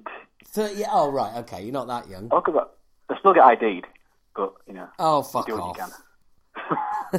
I, I get ID'd, but that's to get into uh, old age pensioners' homes. Um, um, yeah, so you're you're you're Phil kind of like eleven years younger than me, um, and uh, and I tell you what, do you know what? I don't I don't tend to do a massive amount of research um, about my guests, which is pretty obvious from the shitty interviews that I do. but um, there's, there's there's not much out there about you, really. I mean, other than you're a Hetfield fanboy, I pretty much know fuck all about you. Yeah, yeah, that, that's that's pretty much it. Well, we've never actually met, have we? Before we've not Oh, don't let that don't, don't let that stop you. Ol and I have never met either. No, oh well, Ol's the internet social master though, isn't he? He's, he's never off it. Um, no, the weird thing is, I, I don't do the social media stuff. Right. I don't. I just. I, I'm not. I don't know. I don't like the idea of um, blah, I did this today, blah. I'm, I'm just not. Yeah. I've never ever been into that at all. So I've always just kind of kept myself to myself.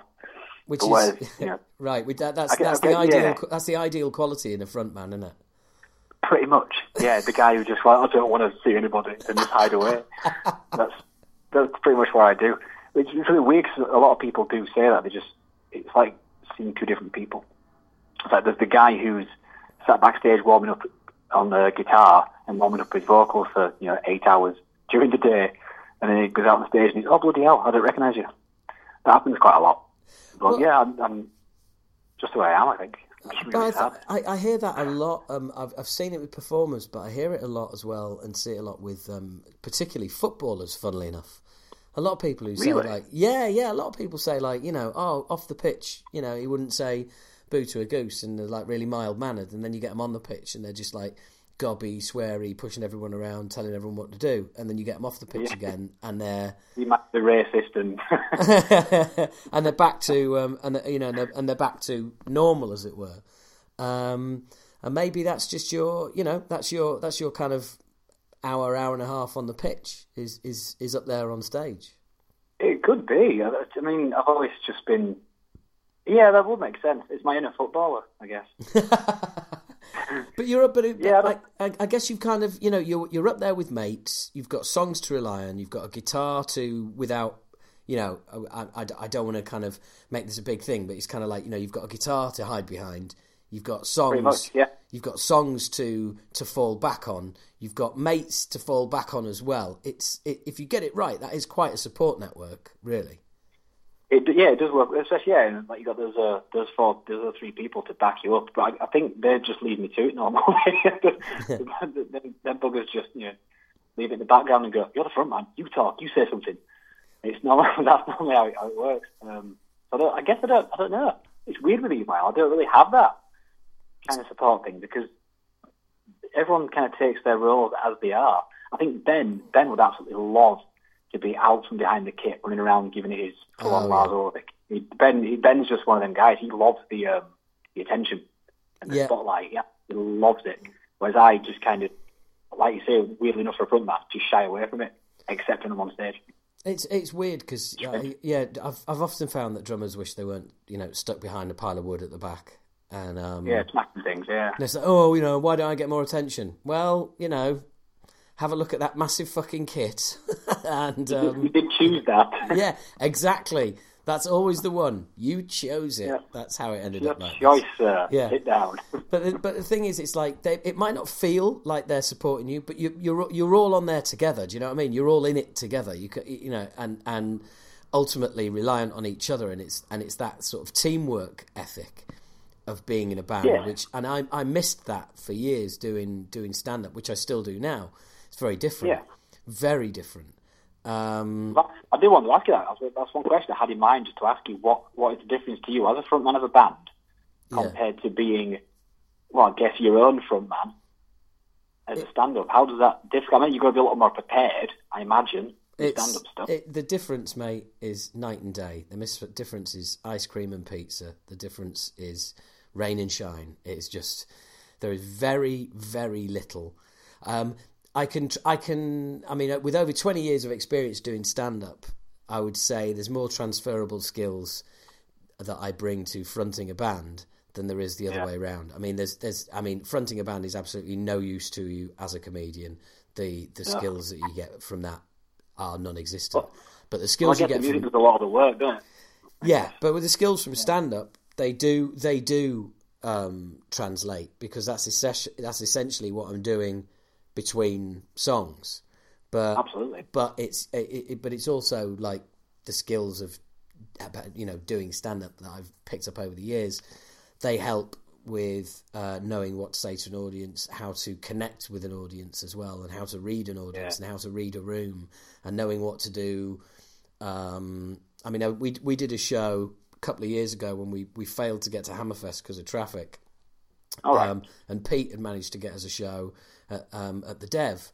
So so so we literally turned around on the A40, drove straight back to London, and did this like totally impromptu set at the Dev. Um, and before we started playing, they were like, "Right, should we just like start with a big bang and crash up?" And I was like, do you know what? Just give me two minutes to speak to the crowd because as good old you know as good old years of doing comedy for free in pubs one thing it's taught me is that you can't just start performing in a pub expect everybody to shut the fuck up and listen when a Yeah. they didn't know you were playing and b it's their pub Yeah. do you know what I mean? So it was just so I just did a little kind of like a minute about right. This is what's happened to us today. We need to fucking really we we we really need to do this. So if you just want to ignore us, that's absolutely fine. But uh, you know we we need to get this out of our system. Uh, and everybody was everybody was fine with it, but I, you know, years ago, I, I would have just been like, right, yeah, let's just fucking kick off and start playing, and wonder why everybody isn't, you know, absolutely loving it. Um, so it's, it's little little things like that do come in handy, but unless that is a very that is a very uh, one off kind of occasion. But the, the ability to to play a room and to read a room that is that's that's probably the one thing I've got out of it more than anything is being able to read a room, being able to read people, um, and just you know know just have a good feel for for what's right to say at the right time. Um, but also, it's just speak to him like there's you know speak to him like there's 20 people there whether you know whether there's 200 or 2000 i don't believe in that whole yeah and I played it like there was 50,000 in it's like well that was fucking stupid Yeah, I know what you mean. you know what I mean? And we've all played with those bands where they're like they're totally ignoring how many people are there, thinking that that's Yeah. the way the way to go down, and it isn't. The way to the way to, to take it down is to fucking totally address the elephant in the room right off the bat. Yeah, exactly. Yeah, we, we've seen it so many times, same with other bands who just, you, you think that, I, th- I think the, the mindset is that if we imagine that we're playing Wacken, then it'll go great. And it kind of doesn't, it doesn't translate at all to either the, you know, the number of people you're playing to or even the size of the venue with the number of people in there that it just doesn't work. Uh, yeah, I fully understand what you mean about, you know, taming it a bit and addressing the people you're with. Yeah, and Makes the thing sense. is, I mean, I, I, I, I, I've had people ask me, like, you know, on tour or whatever, I was like, oh, you know, do you ever know what you're going to say or anything? That's like, well, no, not really. It's just like, it's just a bunch of people who've gone to a gig. It's not an exam, you know. no, no, no, one's waiting. No one's waiting for, you know, no one's waiting for like words of fucking wisdom. No one's waiting to be blown away yeah. by what you're going to say in the song. I mean, you've really got to fuck it up. To, to it's like you've just played a song, they really enjoyed it. You're going to be playing another song that they probably really enjoy. This is the fucking bit where there is no pressure. This is the bit to just go, all right, everyone having a good time? Get here all right? Yeah? When's last bus? You know what I mean? It's just like, you know, it's, it's, How's your mum? yeah, exactly, yeah, exactly. But funnily enough, if you said that to somebody, like you know, in the front, you know, whatever, people people would laugh, or people would be like, "Oh, is he making a mum joke or whatever?" But either way, it's like, you know, there's no there's no ice to break. Do you know what I mean? It's uh-huh. like you're going out there. People know you're going to be on. People want you to play. They know your stuff. It's like this is that's just you know, having having been a comedian where you, you go on and people don't know who the fucking next comedian is, and you've got like ninety seconds basically to win them over, or you're fucked. And you know that's that's the thing about a comedy bill is like nobody goes to see so and so comedian unless it's like you know mega you know arena level. Yeah, Um, yeah. They just go to a comedy night. So whoever you are, you are Mister Fucking Nobody when you walk on, and you've got to try and grab them, make you know. Whereas in a band, it's like shooting fish in a barrel. You know, they're all there. Yeah. they've come to see Yeah, people you. go for, for don't they? They go for, you know, several different bands at a time. Yeah, absolutely, absolutely. And I mean, and I mean, you know, I, I I'll be the first to I'll be the first to like you know speak to somebody in um uh in one of our audiences who doesn't look like they're enjoying themselves. Do you know what I mean? Somebody's like, oh, what's up, mate? You know, what's, have we not played the songs you want, or do you, are, are we not really not for you? Yeah. Have you had a bad week? Yeah, yeah, exactly, Yeah. exact. But that kind, but that kind, that kind of sort of down to earth, just talking to people, that is not what people expect, and it catches them off really guard. it? Yeah. Catches them off guard, and it makes them instantly warm to a band because, like, because the phrase I'm always saying is, "Oh, there's no airs and graces." Oh, it's like you know, oh, you know, not even talking to the audience like an audience, talking to them like friends, like people, like you know, how are you? How's your day? How's it going? You know, all the rest of it.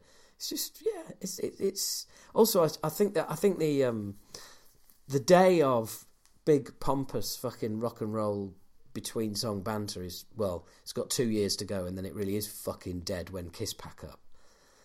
Oh Um, God, yeah. Oh, can't happen soon enough, can it?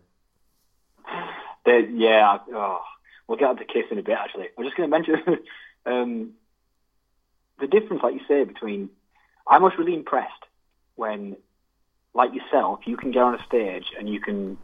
You know, like you, you don't do your homework. You just turn up and you you say what you can say in between songs because I'm much really amazed because you've clearly got that skill to be able to do that and that quick wit to be able to rattle that thing off. But on the complete flip side is with me, I cannot do that at all. You'd be amazed how um, prepared I need to be. Yeah, but Do I, those ah, you see, gig things. I can do some, but I've, I've got a general idea of what I'm going to be saying before we do it. Normally, I'm just. I wish I was as quick as that. I really do. No, well, I, the thing is that um, it's like you say, it, you know, it, it's a gift. Maybe it is a gift, but I've been working on that gift for twenty years. You know, Well, it's, it's, so a, it's a mix. You've taken so- that gift and you've you know expanded on it. well, exactly. So what I'm going to say to you is, you're no different. You're absolutely no different. You know, you, it's it's it's a case of right. Well, if you need to know what you're going to say, and that makes you feel more comfortable, then fine. But start getting out your comfort zone and pushing yourself about what you're going to say and what you're going to talk Yeah, yeah. about, and also be be confident in the fact that if somebody shouts something out, that you can fucking deal with it. You know, Yeah. even if you, I mean, like we're we're going into the realms of stand up comedy now, and I think and I think some of that would would help you a lot, and some of the exercises and stuff. But just for in- for instance, um, dealing with hecklers. When you start out in comedy, a lot of people just they you find your heckle put down line. You find that line that is that is going to work. You know that, and, and however you find it, it might be one night by accident, whatever you use it. You know, so it's it, you know as you go, it's it's it's worth picking these. You know, it's worth collecting these things as you go and having like a standard. If somebody just shouts something stupid out, you've got a standard sort of put down for it. Do you know what I mean? You know, like, Yeah, yeah. shut up, dad, or you know, oh, you know, the, the wife's in again, you know, or something like whatever, you know, ha ha ha. But Yeah. but whatever it is, and it's like, and before you know it, you will you will have you like you'll have structured kind of like, um, okay, you know, if somebody if somebody gobs off, I've got that, and I've got that, and I've got that, and if there's this, I've got that, and before you know it.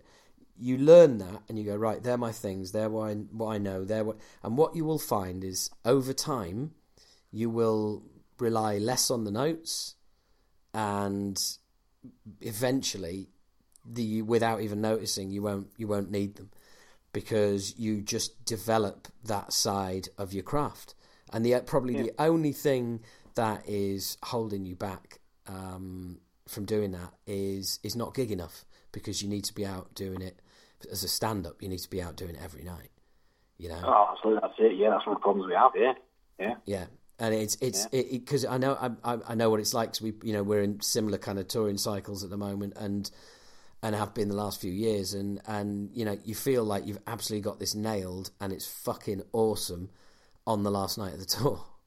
Yeah, that's it. Obviously, isn't it? Yeah, Yep. yeah, Well, they always say, don't they, never go and see a band on the first two nights of the tour. They always say the same thing, don't they? Unless unless it's us, because in which case we'll be fucking up even more than we fuck up the other nights. so you might you might you might want to come and see more fuck ups. Yeah, they're more entertaining that way. Come along. yeah, absolutely. Oh, that's that. So that was the bloke from the label trying to get hold of me. Um, so I just had that. there was a beep beep on the um, on the line there.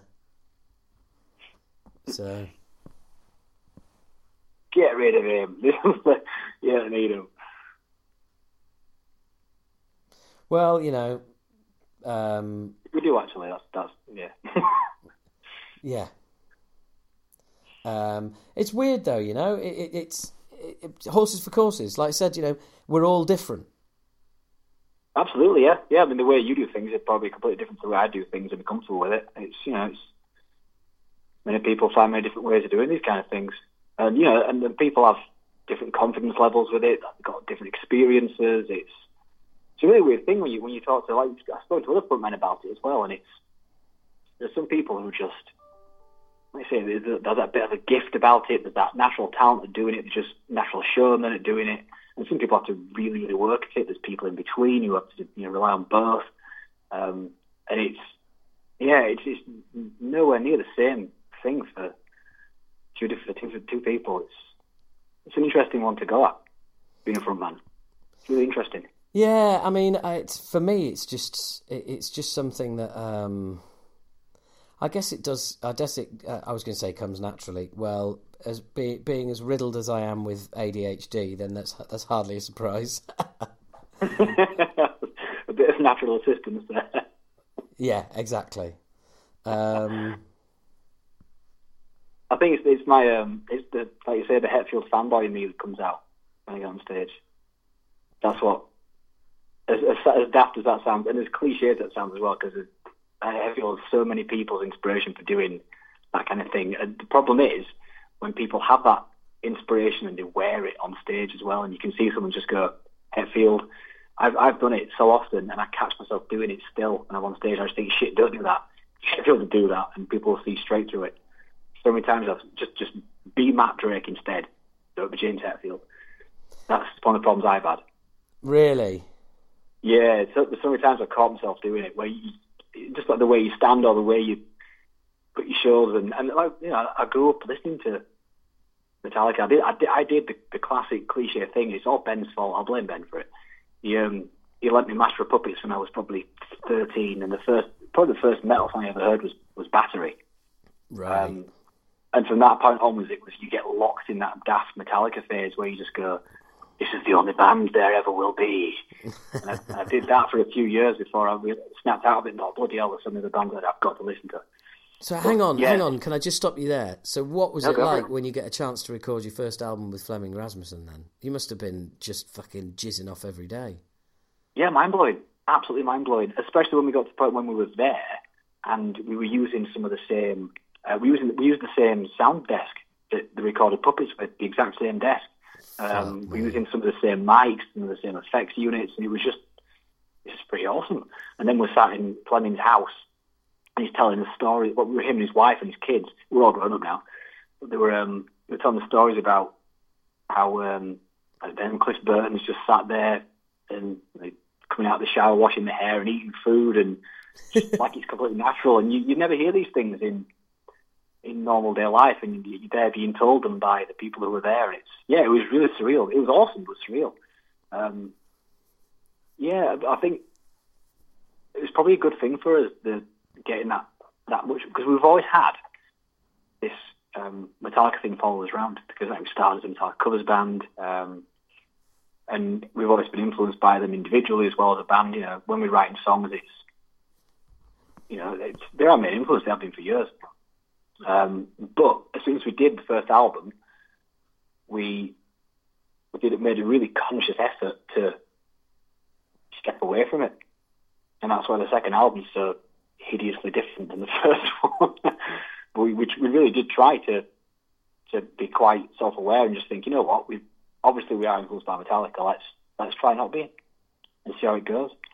Um, but yeah, it, it was really strange to just be there using all their gear and you know, recording the album the guy who did Master Puppets. It was it was awesome, but really weird at the same time because it, it it drops that curtain as well. I don't know if you had the same thing like when you were younger. You go and watch bands like your favorite bands that you see. Um, there's this weird kind of I don't know if there's a word for it. It's really hard to explain, but there's there's a curtain there, and you only see what's shown to you what's, yeah. what's given to you by the band. Like you only see them on stage, you only see them in interviews, and you don't oh, get. Oh yeah, peeking behind the curtain. Yeah. Yeah, it's bit, the Wizard of Oz thing happens when you get out there on tour and you see these bands and you see how the backstage thing works, you see how it all, all the all the bits fit together. Oh yeah, and it drops that curtain, and and all of a sudden you're there with it, seeing how it all works, and it kind of if if you if you're not too if you're not careful, you you, you let it lose its um, appeal of seeing yeah. bands. And a few people said the same thing that they got, you know, when they started touring they got into playing with bigger bands, that that, that curtain just dropped completely, and all of a sudden it just lost the magic of seeing bands live. I think it's kind of sad actually, but I was always kind of careful to. So, yeah, I've got, we, we know how it works. We've on, we've done you've done um, big tours and all. You know, you know the Scottish. If you if you kind of get let it get to you too much, you can let it lose that magic of seeing bands live and, and have that presentation given it because you're looking at it going, I know they did that, I know they did that, and it kind of kind of kills it a bit. So we were kind of careful just to not lose that um, connection, I guess, with the presentation. That, that it sounded better in my brain. Mouth, my mouth ruined it a bit. didn't get through. Didn't get through to the label. So um, if he calls while we're on the phone, um, I'll give you a shout. Absolutely fine. I remember my point, by the way, as well. I, I, did have one about the uh, about the Metallica. I remember what I was going to say. Um, we did we did the album, um, like with all that Metallica stuff going on around us. Um, we it, it, became a heck of a lot easier to see all that kind of like you say. Look, when you look at, at bands as a presentation of what you're seeing and what they let you see of that band, is you, you can you can look up to these people and go, wow, this is amazing. But when we did the, that Metallica uh, producer thing um, with Lennon, the album, it um, it made it a heck of a lot easier to see it from a different angle. So instead of looking at that band as, wow, we want to be like you, it became a heck of a lot easier to step away from it and say, right, we want to be Evile now, um, without, you know, on my point about losing that, the magic of seeing bands, it, that was kind of, that was uh, always something I kept in my head about. I've seen behind the scenes now and how it works, um, but I don't want that to ruin uh, how how I go and watch bands live. Because I, like I say, I've spoken to a few people who have done that. They've they've got behind the scenes, they've seen these big bands play, and they, they said they, I don't enjoy live shows as much anymore because I'm in a band touring, and it's kind of strange that I kind of get what they mean, but it was kind of strange. But yeah, that was my point. It was just easier to step away from being wanting to be like Metallica after we kind of got that bit of experience of, of their world, I guess. Um, it made it made it easy for us to just kind of go right. Let's be vile. We know we know what not to do now. If that makes any sense. Yeah, no, absolutely, and I think I mean. I don't know. Um, it's it's it's hard to relate for me because I've never really been I've never really been that fixated on one band. He says as those words come out of my mouth, thinking I was a total fucking Marillion geek when I first started out. Yeah, all right, okay. Oh, my but, dad bloody loves Marillion. Yeah. Oh, mate, honestly, yeah, Fish, Fish is my hero. Had him on the podcast two years ago. Oh my god, oh. it was fucking. Oh, wow. did you cry a little bit? Oh, I, I well, yeah, uh, uh, yeah, I cried, but uh, not from where you'd expect. oh, oh. um, but um, I'm talking to but yeah, I, I, guess I guess the crossover there is that is that there isn't a great deal of crossover between fucking Marillion and um, and playing in a thrash band. So uh, so I, I, mean I wasn't exactly um, uh, you know I, I, as long as I'm uh, uh I, I wasn't really in a position to be able to sort of you know go totally all out fish. being in a thrash, being in a thrash band, and and I think that helped because otherwise I would have done. But you'll have had influences though, won't you? What? Oh, hang on a sec. Right, then? I've got the label on the other line. I'll call you straight back. All right, go for it. All right, mate. All right, cheers. Hello. And we're back again. Fucking hell. It was not that important. It's all sorted. Hurrah. Oh, you there?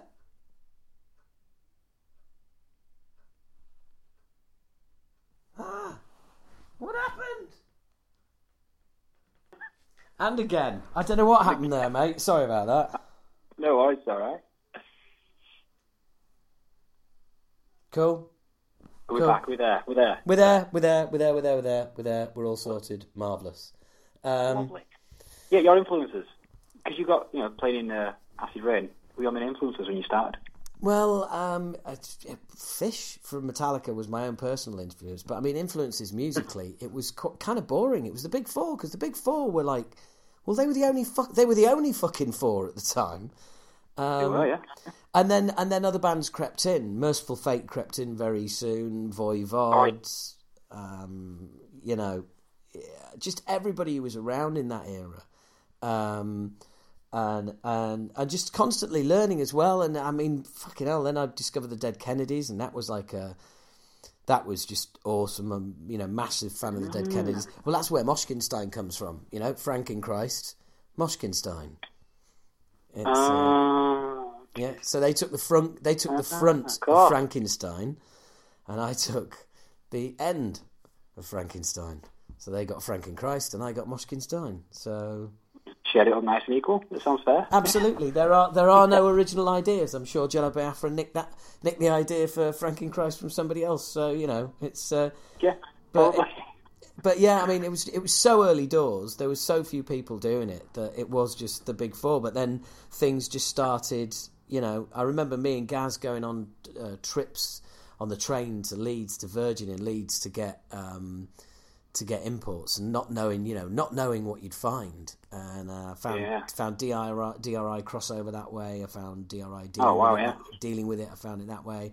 I found. Um, Oh, Bestial Devastation by Destruction that way, which is fucking awful. Oh, yeah. I mean, awful, awesome.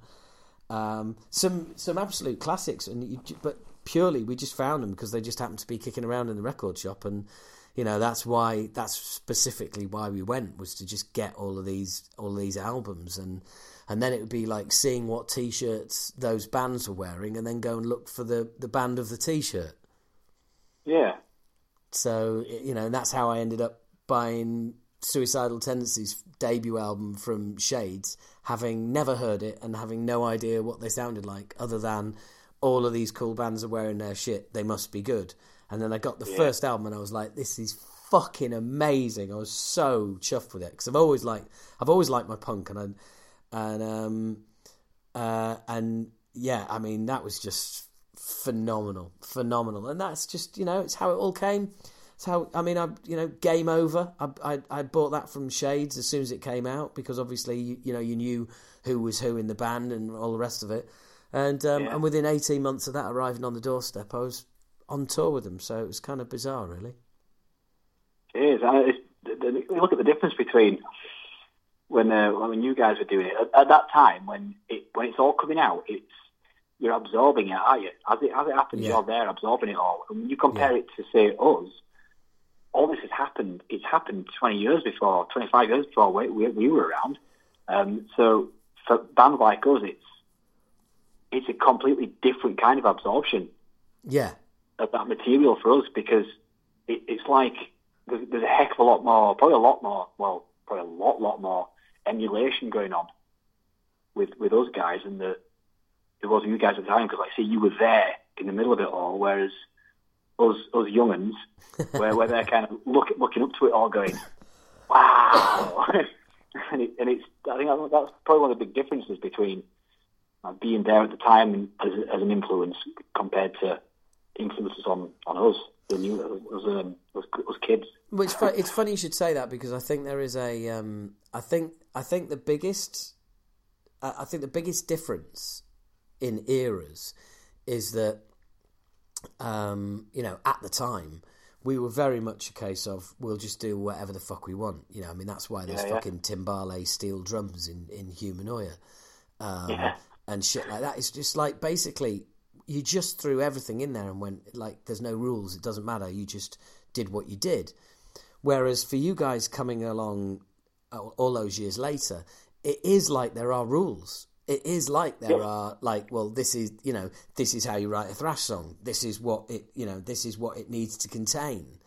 Um, and again, going back to Humanoia, I mean, it's it's three verses, three ver. I mean, who the fuck does three? In fact, it's four verses in total. Who the fuck does four different verses? Do you know what I mean? It's like no one, no one. They're outside of, outside of King Crimson anyway. Yeah, exactly. Yeah. So, but it's just like you just you know. We, I mean, I I remember um um I went and recorded guest vocals on um uh, Goddess um with Cerebral Scar, and we were recording with um, Russ Russell, and Oh, yeah. um and we, we we finished the I finished the, the second verse and the second chorus. Um, no, that was it. About third verse, third chorus, and he goes, and, and I goes, right, that's it. And he goes, there's still another minute and a half of this song to go. I went, yeah. I went, yeah, I know. Old school, isn't it? And he just laughed and was like, but there's a whole minute and a half to go. How can the how can the how can the vocals have stopped? And it's like, you don't you don't you don't mess with the past, mate. That's that's just how it it's how it is, how it was, and how it ever shall be. So I yeah I, do- I, I do get that because I'm always I'm always ranting about like new school thrash bands you know being on the on the back cover of their album with their tight jeans and their and their Yeah. freshly uh, their freshly ironed pleasure to kill Kreator t-shirt and their Yeah, and their good, perfect mullet and the baseball cap and the leather jacket and I just think Oh no. and I just think, Well- guys, we need to stop this stagnating and disappearing like it did last time. And if all you do is consistently ape the past, that's what's going to happen again. Yes, exactly. Yeah, we, we thought the exact same thing. I mean, as um, you know, I'm well within that pool of perpetrators, but, um, but but only we were. re- I say we were really conscious about the exact same thing. Like when when you start as a new thrash band these days, like you're emulating these, you know, your your gods, so to speak, the, the big shots, and all all the bands of, of you know the same as us. We, we started doing it. It was really weird. We started doing it at the exact same time in different places. Um, we weren't aware of each other. Like there was those Headless Cross, Pitiful Reign, um, Saragon, a bunch of other ones, and but we all just kind of went and did gigs in different places and discovered each other. And oh, you guys are doing this too. That's interesting. And when it came to, I say, we did the first album where we're so fully guilty of, you know, the back cover with the, you know, your, your, your dead energy high tops, your leather jackets. Um, that's that's them, the grave. That's it. That's exactly what it was. It was the retro thrash thing. And it's like as soon as we did that, we we looked at ourselves and went, we thought the exact same thing. We thought if we just do, if we just copy, copy, copy, you know, I think a lot of the band's uh, discipline was let's recreate the 80s. Yeah. And we, we, we heard we heard that and we saw it in the bands we were playing with and we just thought, you know what? If we do the same thing, we'll we'll disappear. We'll just get lumped in and disappear completely. Um, we made, like I say, we made a conscious effort to go. Let's look at ourselves and let's just be more natural with it. Like let's you know we let's wear flares. We're like wearing flares. so so we're there like the the third album, we're wearing flares. Um, Fucking hell, really? That was a. I, seriously, Yeah. seriously, Yeah, that was was that a, a big conscious decision in the band? Let's all wear flares. No, it, was- it wasn't. It wasn't wear flares. band meeting, band meeting, flares It was- or no it was flares. one of those things like let's just turn up, individuals we would do, and I think it was it was Joel because Joel the um, Joel's older than us when he when he when he joined um, after we lost Mike, um, it he, he kind of brought that a lot more of that sensibility with him of just you know fuck it, turn up in what you want to wear. So we kind of took that on as well, um, and we, like I said, we, we we consciously avoided that '80s retro thrash look. Um, let's not let's just not do that because it's going to kill us if we keep doing it. We don't want to be the same as the other bands who were doing that. Let's recreate the eighties thing. You Um, do so we just realise did what- you do realise that you have just cast Joel as um, uh, Cliff Burton in this movie of your band. The older dude, the older dude t- on bass who just said, "Fuck it, let's just wear what we want," and he introduced flares into the band. Are you fucking serious? Hey, I, I can't avoid this bloody metallic thing. Everything we do it just follows us around. we, cannot avoid it. Um, That's fucking yeah, awesome. it's, but yeah, it's, it's how we do. We just we, we just decided to not be. Let's not be eighties. Let's just not do it because it, it'll kill us. Yeah, well, So, you know, just be yourself. just took- yeah, that's it. We just took on a let's just wear what we want to wear and do it. Let's on stage. Let's just wear black. Just wear black. Nobody can read anything into it. It's not like I say. We're not wearing our freshly ironed pleasure to kill shirt. let's just let's just look black. It'll look more professional. Let's just do that, and it'll you know it doesn't have any you just wear black. There's no ties to it. There's no doesn't date it. You're just wearing black. You just look like a, you just look like a bunch of burglars. That's that's like a bunch of burglars awesome. having a laugh with yeah, guitar. a bunch a bunch of a bunch of burglars thieving riffs from everybody else. You bastards. Yes, yes. Look, speaking I would of have gotten away with it too.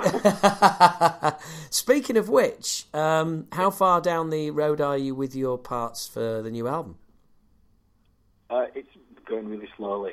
We're, we're, we're there. We're almost there. It's um, I'm holding it up. It's Ol my fault. Oh, really? Yeah, it's we, we started when uh, it's a long story. All when all quit in 2013, 14, I think it was. Um, we just done Skull, the fourth album, um, and had just uh, Jess, you know, got rid of us after the four album deal. Like, see you guys, right, well, thanks, bye. um, Ol all quit, and then we got Piers in to play guitar, and we started writing then. And because Piers was still learning the, the old materials we went, we still had to go out and tour. Um, he, he he learned he learned the set, and then um, we tried to start writing then, and it, just kind of stalled. Uh, it didn't really go anywhere. I don't think. And then things started to fall apart with Piers, and um, you know, skip ahead a few years, and Ol rejoice. Um, and with Ol being, Ol's always been the main songwriter of Evile. Um, he's always the one who comes up with you know the, most of the the riffs and the music, whereas I've always done the lyrics and the melodies and the vocals. Right. I, I get depends how you want to weight these things. But If you consider that you know a 50-50 split of songwriting, I have no idea. Um, but that's how it generally tended to work. And I've always done a couple of songs as well, them to all, uh, and between us we've worked out structures and whatnot. Um, but we've yeah, he, as soon as he's come back on board, he had loads of stuff for his second solo album he wanted to do, uh, and he just kind of thought, you know what, I'll just chuck it into the pile. So he donated a lot of his uh, material for his solo stuff, which oddly enough just sounded like Evile. um, so we've just been work- we've just been working on those, um, and I've been writing a couple. I've got, I think I've contributed three songs this time. Ol's contributed about seven, I think, so far. Um, and I'm just, I just need to get on with writing the vocals for them. Um, but I'm just struggling with I have three kids, you know, full time job, three kids. There's just so much other stuff going on that I'm just, you know, I get maybe a couple hours a week to actually do any writing. Other than that, I'm asleep. so I'm just trying to, uh, yeah, it's just as and when really. There's no deadline to it. Um, we're just we're not to we're just to do it as it as it feels right. I think. Yeah, I mean, it's getting it, the best. well, it's it's ultimately there's no rush, is there? No, there's, there's no deadlines. There's no there's no labels breathing down our neck. It's on it's, it's on us to go out and find a label if any are interested. Um, the only, the only I think the only kind of pressure we've got would be from our booking agent who just wants to know when it's going to be done so we can get out and play some shows and she can make ten percent. I think that. Do you mean the uh, do you mean the booking agent that uh, dropped us four days after our album came out? Is that the same one? Really? Yeah, yeah. I, It's I not wasn't not, not not like they've been working towards this point for four years, but um, yeah, never mind. We, I wasn't aware of that at all. Yeah, no, no, no. Well, you know, um, shit happens. I will. Um, I'll. I'll speak to you off air uh, a little bit. A little more. That's Um, a good idea. yes, yes. Oh, right. But um, yeah, it was a bit of a fucker. Got a new one on board uh, virtually straight away, but um, yeah, Oh, good. It's just a bit. Um, uh, timing sucked a big one.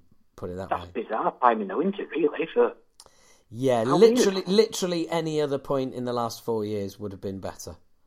Um, that would have been more useful. Yeah. yeah, Well, if you know, if at all, but you know what I mean. Yeah. yeah. No, it's that, but you know, shit happens. Such is life. It bloody does, and it always um, bloody does as well. Well, but we're we're definitely going to be doing some shows with you guys though at some point. That is, I mean, I've spoken to Ol about it. I'm now gonna I'm now gonna get you to swear blind down on it as well. Um, cut your palm and cut it on the phone. well, it's just the thing is, it's ideal because it's basically we'll do our album tour, you get your album out, you do your album tour, and then when we're both ready to squeeze the dregs out of um, out, out of what we're doing before having to go back and record another album, we can do a fucking co-headliner and bring the old school and the new school together, and it's got to fucking happen.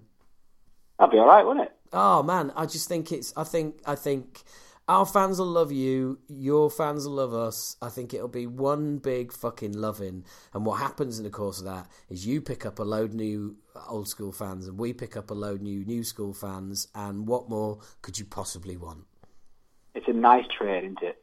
Isn't it just? Isn't it It's a just? nice, nice well, I, well, I uh, personally, I think we're. I, you're getting the better deal because our fans are a bit older and have money. Um, Our fans are old now too. It's ten years. Oh fuck me! Fair, okay, fair enough. You've got a very good point. In fact, the more actually, yeah, they're probably coming to see us already. Yeah, actually, just fuck off that idea of touring together. Yeah. Yeah, I'll feel like that. now we've got to do that, man. Um, I, um, yeah, uh, just be, just be awesome. Really, love, really looking forward to um, to playing with Yeah, you guys one one. day. it would be good. So, what? Can I ask you a question? Of course you can, mate. Like you know, you were saying you were you were vocal about the. Well, let's do the elephant in the room thing because uh, you know you seem you were quite vocal about the old like the newer thrash bands. Yes, I remember years and years and years and years ago. I can't remember who it was. Um, I remember someone. I remember somebody saying to me that H from Acid Reign, he fucking hates you guys. I remember someone. I remember somebody saying, I don't, I don't know if it was uh, some kind of uh, post somewhere, some conversation somewhere. Somebody just said to me, Yeah. he absolutely fucking hates you. He thinks you're the shittest band in the world. and, and that always stuck with me. Wow. Well, thought- well, it's thought, it's Oh, you know what? That's horrible, but not horrible because I know everyone's entitled to their own. Yeah. Another thing I want to bring up as well. This is a, a whole other tangent. I'll, I'll I'll fire at you in a bit. But um, it was because I was young at the time. I was only well, I say young. I was twenty seven or something. right, Um, right. and just and only just getting used to being reviewed and having things said about your band. We even got some death threats from the first album. You know, it was weird. Um, so all the all these things that were, I was just getting used to having these personal attacks. Oh, mate. I know. I was like a kid going, "Oh man." Um, I got used to it like within a week. I was going, "Yeah, whatever, it's fine." But um, that's but yeah. it's disappointing. It's, it's disappointing to hear that, um, uh, especially if you you know if if you liked Acid Reign and all the rest of it, and and to hear that is incredibly disappointing. Um, so, firstly, There was um, a bit of a, there was a bit of that. Yeah, it was a bit of oh, Acid Reign. They were, you know, they they were around for yeah, they did really well. I mean, you guys were only around for six years. Were you active for? Was it? yeah, yeah, about that. But but at the time it was like yeah, but they were doing, you know, they, were there. They were they were doing it, and it, that was a bit oh, that's Yeah. a shame. But Yeah, I know. Yeah, no, no. Well, look, would be that I, I don't take that as um as a bad thing though because I I I don't, I don't understand why when when people in other bands say something bad about another say they don't like another band for some reason that always seems to carry a lot more weight for people. Uh, than if yes. you're just a normal person saying, and I've never ever understood why people in bands can't like the music of other bands. It's nothing personal. Yeah, absolutely. understood why when when people say that, it's just like, well, fuck that guy. I've never ever got that. Well, it's it's almost just, well, you know. it- it's almost like bands are almost expected to not have opinions on other bands, um, Exactly, uh, which is really total winds me up. bullshit. But look, I've I, look. Let me let me address this. Firstly, I probably did say all of that because it does it does sound like me, um, right? Um, secondly, um, it's interesting that we've. It's interesting from picking up on what a lot of what you've you said is. Um, I wasn't a fan of the first album, and and Yeah. the fact that it was produced by Flemming Rasmussen as well. It just ticked all of the boxes for everything that I was saying earlier about like. Well, well yeah, yeah. you know, and, and, and well, then yeah. and you know through the course of our conversation, you already said you do, you were way ahead of me. I wasn't I wasn't aware that this was coming, but um, but luck, luckily you've given me a few outs here. Um, Hey. but as you did, you know, as you said, you be, you be you, you've gone more kind of like look, let's just do our own thing. Yeah, Um, and so, you know, being across thrash metal as a whole, as soon as a new UK band came out, um, then yeah, let's just say I wasn't a fan. Um, Yeah, yeah. But over the years, and you know, all of your previous work far surpasses that first album for me. And and you know, you you for me, you developed into um, your own band, your own thing, your own sound. Um, to the extent that when I was interviewing Bobby from Overkill um, last year, Oh, yeah. he said he he he he put, came up with the perfect phrase. He said, "My problem with new school thrash bands is no one's picked up the flag and run with it." Ah, yeah. And and I was like, "Yeah, I know exactly what you mean." He said, "Maybe Yeah. with the possible exception, one band that I thought was maybe going to do something, and and it was really it was it was very nearly happening, and it didn't happen for some reason, and that was Evile." Hey! Yeah, he was, and I was, and, and and I was like, "Wow, have you heard the first album? It's shit." No, Fucking hate those guys. Feel like I can say anything now because you've you've you fucking you've had that against me, and it's taken you forty five minutes to get it into the conversation. So um, No, no, it's I'm not. like- It's not against at all. I just wanted to. I just wanted to say it. No, Right, I've blown okay. the off it. It's fine. Yeah. well, No, I don't. I don't. I don't do grudges. I, I don't. I, it's like I say. I'm, I don't. It winds me up when people in bands aren't allowed to talk about other bands. Well, do you That know what? Do you know what? When you say, do you, I, I, I um, yeah. I mean, I'm, I, I don't get that at all. I mean, um, I, I guess I just fucking offer my opinion. Usually, if it's asked for, but you, to be fair, a great deal, of, a great deal of the time, it's not asked for, and uh, and it's delivered anyway. So um, Have some of this. yeah, yeah. Oh, well, let, I tell you what. Why don't Why don't you listen to what I think about that? but um, um, uh, yeah. So anyway, um, I, That's I nice of Bobby though. That's really nice of him. sorry. Bobby's uh, Bobby. But Oh yeah, yeah. No, that was and it was that was a really uh, you know genuinely cool comment, and I was like, wow, that is yeah, that's that's that's Yeah. fucking awesome. That is Um, lovely. We, well, we, we did a few, fair few shows with him in the states, and, and quite a few times he'd be he'd be sat watching on a chair. He'd be sat watching us. Um, yeah, he, was- he, yeah, he's great. Lovely, lovely guy. Oh, isn't he just? I mean, he's just like, he's just yeah, he's just your favourite heavy metal fucking uncle, isn't he? I mean, he's just like, he's the absolutely, yeah, dude. he's the absolute dude. He told me an amazing fucking story um, uh, on the um, uh, what was it on the. Uh, Oh fucking hell! Where was I? Jesus, my my brain has just turned to mush because an email turned up on my laptop. So straight away, I'm like, I can't remember what I was saying. Attention, divide. Yeah, yeah, exactly. Yeah, yeah. It's the old, uh, it's the old ADHD kicking in again. Thank you. There's my excuse. Natural, natural non-assistance. Yes, yeah. That's my, uh, that's that's absolutely my fucking state of mind. But um, no, I mean, uh, he he told me an amazing story, and he's just got so many fucking stories, and he's such a, a passionate guy. But boy, does he know his music. It- oh yeah, he's an encyclopedia, isn't he? He's, he's, he knows his stuff. Yeah, absolutely. I mean, I was. I- mean, we're talking fan levels of fucking knowledge. I don't. I don't. Uh, Joel's kind of the same as that. He just retains all these things about bands. He knows. He knows who was in certain bands during certain years and who wrote what, who's got what credit. He just knows all these things, and you go, "How do you remember this stuff?" That's kind of. I can't hold on to anything more than the, the ten songs of lyrics I'll be singing that night. Anything else other than that. Really? gone. Yeah, I, I can't remember anything.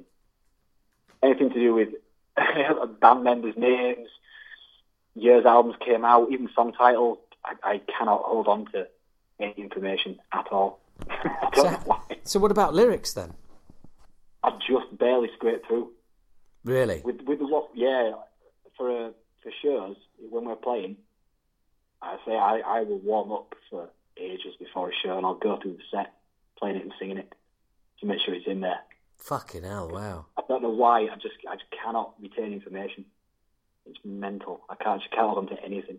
Well, I, I mean, jo- all joking aside, um, I had, um, I had a, my ADHD um, uh, diagnosis at the beginning of this year, um, Right. and uh, it took a long while to, to, to go through the system um, and and get that.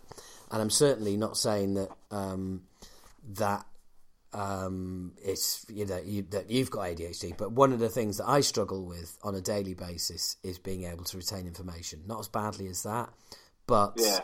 um, you know, if, if, if just anything, if my divi- if my attention gets divided, then both things are just going to disintegrate. I can't like do both, and if I'm concentrating on, like for instance, got my phone in front of me, if I'm concentrating on what I'm doing on my phone, people can speak to me for 10, 20 minutes and I'll be completely unaware that they're talking to me. Um, losing stuff, um, always losing stuff, forgotten where I've put stuff. Um, lists are very handy. But yeah, that genuinely sounds like there is there is some kind of sort of underlying condition that, that Well, I know, I know, I know part of it is. I mean, I've had, um, I was diagnosed with uh, depression and anxiety a couple of years ago. that's So I hit yeah. a wall big time with it. Um, and I, I had no idea I even had it. I didn't even know anything about it really until I think uh, looking back at it when I was speaking to people about it. Um, probably had it when I was about fourteen, Yeah. and with not with not knowing what it was, I just assumed that it was my natural state, and just Yeah. went through life making silly decisions and forgetting things. um, but yeah, when I hit a wall a few years ago and had a really big, big kind of not episode, the wrong word, but I, I needed a bit of assistance. Yeah.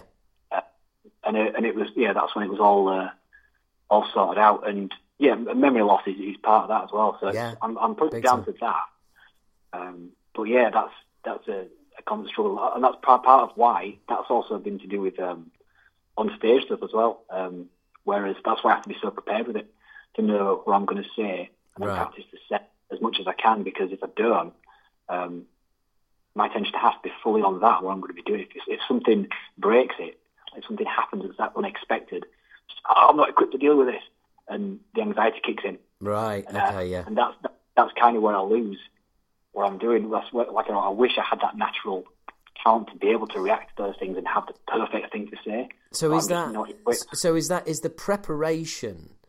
The preparation is a safety guard against um, ending up in a position whereby you'll need to improvise, and that will cause you a load of anxiety and potentially tank your performance. Yeah, pretty much. Yeah, there's, I remember doing. Um, but oddly enough, I, I remember when was it now? Was it? I think it was in the states when we toured the Gama Bomb. Um, we did a few of those. I think it was Overkill, and then Kreator on a few, and then did a few DRI. That was awesome. Um, but yeah, because we were playing every night without fail, there were no breaks for a, a few months, and I just I managed to get a routine. So we had half an hour set every night. It was the same, never changed. It was the same, um, and, I, I was saying pretty much the same words every night to the same. Luckily, the crowds were kind of similar size, so it, I got I got it. I, you know, I tweaked it as I was going. Yeah. I was uh, generally saying the same thing generally to the crowd, in relation to the songs and whatnot. Um, but I had it so rehearsed and well down that my confidence for it just shot straight up when I was doing it, and I performed better. Um, and I remember one show where it was my amp broke, and I think I had to. So I rushed round, got a replacement amp, threw it on stage, and then I think that one broke as well. I think I, I think I broke two amps, and I think I broke a string straight after it, and I didn't have any spare. um, and then I think my voice went, and it all happened within the space of half an hour, I think. Uh, and it hell. just completely threw me. Um, and I overreacted a bit. I just something I've never, ever, ever done, and I would never, ever want to do again. But you know, at the time, I, I didn't know I was suffering with the the old anxiety and depression. Yeah. Um, and it just and it just it flipped me. And I just remember running backstage and taking my guitar and not knowing what to do with myself at all. I just pushed my guitar into a brick wall. Um, luckily, it was um, free. so I thought if I'd have yeah, paid for it, I'd have been annoyed, but it was it was free. um, I think uh, I borrowed it off someone. And I just remember grabbing the guitar and just pushing it into the wall as hard as I could. And I didn't know what to do. And I couldn't go back out on the stage and address it. And I should have just gone straight back out there and just gone, I'm really sorry, I've had a nightmare. Um, oh, and I had to go upstairs. The kids are up. Two seconds. um, yeah, I remember just not knowing what to do. And I just Yeah. stopped backstage and I could not go back out at all. And so since then, you know, I, like I say, you learn as you go, don't you? And that was one of the big mistakes I made, um, letting things get to me. How was how were the rest of the band about that? They were really, really annoyed. Really Yeah. annoyed. But at the time, I, I didn't know what was going on with me. Um, and nobody really did. I think they just thought I was being a moody bastard. Yeah, no, I mean it's it just rings a bell, you know, because this is what we do when we're on the road at a, a certain age, and and you know, with perspective, you think, wow, one of the band there is really struggling, but at the time, you just think, you fucking twat, you fucked up my show, Yeah, you've ruined, you've ruined the gig for everyone. And Yes. yeah, and it, you selfish bastard, like you did it on purpose. you stormed off stage like a diva. What Yeah. are you doing? Oh Yeah. man, you must have felt terrible. it was horrible, absolutely horrible. And I, I can't, I just can't remember the sequence of events. There was, there was just some. I'm sure it was amps breaking, and there was there was something that went so badly wrong that I could not fix it, and I I just I lost it and just went off stage and just put a guitar into a wall. So that was the end of that show. Was- yeah. How were you? How were you the following night? Because of course your your routine had been broken, so it's like shit. Was it almost like back to square one? As far as I remember, I, I think uh, we had to do that tour in, in a couple of stages. I think we did a couple of months, maybe March and April. It's, it's 2010. We, we probably did March and April and did a couple of laps of the States and Canada. And then we came back out um, and did it again. And I think we did some shows in the, in the UK before we went out. So we were quite, we were well oiled. We knew what we were doing. We were okay on stage. Yeah. And it was when we, we flew straight out to the States and did this. I think, I think it was the first show. It was the first one with probably Overkill, actually. I'd, I'd have to check the tour pass to look online Yeah. to see what the dates were. But yeah, it was, I'm pretty sure it was the first show back. And it, and Oh, it just it put the entire thing into this, this horrible cavern of despair. Um, but yeah, I think I think after that, I think it was okay. I think I I really quickly learned my lesson and, Yeah. and checked my gear to make sure it was working. Yeah. and had It- had had some spare strings kicking around, you know, things like that. yeah, actually invest in the things that you know, as supposed professionals should invest. The, in. yeah, the to- the tools of your so-called trade. Mr. Amateur. Oh god. So, um, so um, lyrically or vocally, are you, um, Yeah. are, are you, are you, have you got anything down for the new album yet, or are you, is it, is it just solos and bits and pieces at the moment, or what? Uh, currently, it's mostly the rhythms, um, rhythms, drums are, are getting there. We're just you know going through it, doing passes on it, and adding fill. Me, like me and Ol are doing it. It's all me and Ol doing the writing for it so far. Um, locally, I've got a list of about fifty song titles, and I go back to it every three days and knock one off the. Because that's the way everyone works. that's, that's how we write music. yeah, that's what everyone does. Yeah, they come up with 50 song titles and then they just chalk one off every day. Secret to our success. hey, mate, ultimately, it doesn't fucking matter, does it? I mean, I mean, some bands out there, mate, right, right, always does my head in when, you know, people, you hear like Anthrax saying, yeah, we wrote like 35 songs for this album. It's like, what? We were away for 20, we were away for 29 years, and the 10 songs on the album are the fucking 10 songs we've worked on. Yeah, we're the exact same. We have, we know, we, we look at an album and just think, right, we're going, we're going to go for nine tracks, and we write them nine tracks.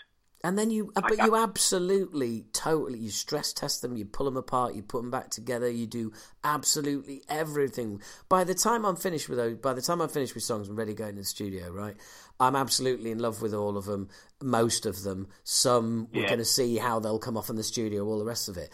But the thought that I don't, but but at the end of that process, I I was going to go in and record maybe sixteen or seventeen and keep the best ten. I'd be like, there's no way I could let go of any of those songs because they require so much work. And uh, yeah, I always looked at it as the amount of time you're going to spend on it. If you can spend, say you've got a year to write an album, you're going to spend a certain amount of time. Say you're going to write 30 songs. That's time that could have been spent writing only 10 and making them the best Yes, you could. yes, yes, exactly. Why would you write 30 songs? Yeah, Why? I know, I know, and I'd never ever be. I mean, that so so I'd have to bin off like what fucking 20, 20 set, sets of lyrics. You're fucking joking, aren't you? I put my heart and soul into my lyrics. Well, yeah, exactly. Do you do them last? How do you Um, work? well, you work I- from, uh, or I've- do you let it all just come as it comes? I I write lyrics as and when. Um, they just they just come to me, and I'll usually. Um, it usually takes me from start to finish to write a song probably about twenty to forty minutes. Um, and that's it. If once I've got the idea going and once the words are coming, uh, I just have to type it as quick as possible. Because Wow, that's fast. yeah, it's it's it's bizarre. I've been known to write two in one day before, um, and um, but then I'll but then I'll walk away and I'll come back an hour later and I'll look and I'll make a couple more edits. But yeah, definitely uh, do a reread. Yeah, yeah, but definitely in the space of a, of a couple of hours, then I'll have gone from having nothing to having what I consider to be the finished article. But then again, I always write too many words, so what I consider to be the finished article will then be seriously fucked about with um, Yeah. after that.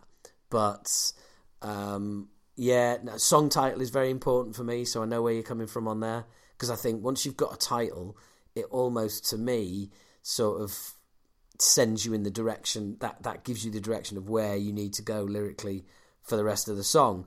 Or Yeah. whilst I'm writing it, there'll be a line where I go, "Oh, that's the title," and I'll go back up to the top and write that as the title.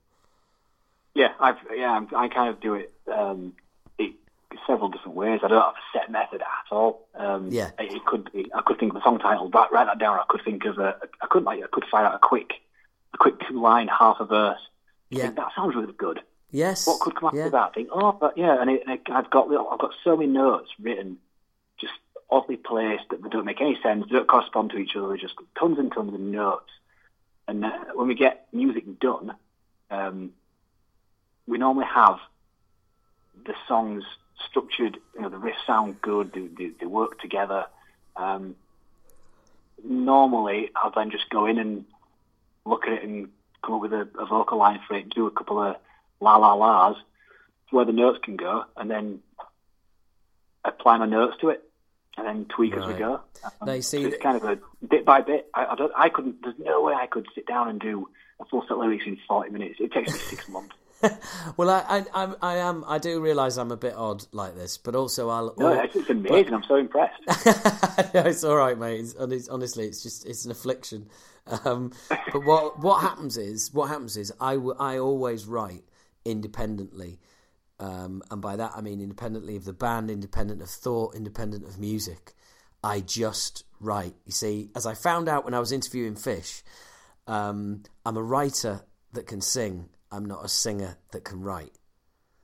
So, Oh, okay, that's a good way of looking at it, so, yeah. so writing to me is very important. So for me, when I get going, it's just spewing out of me, and and it's it's unedited completely. Um, some of it rhymes, some of it doesn't. Whatever, it's just going on the page, and that's that.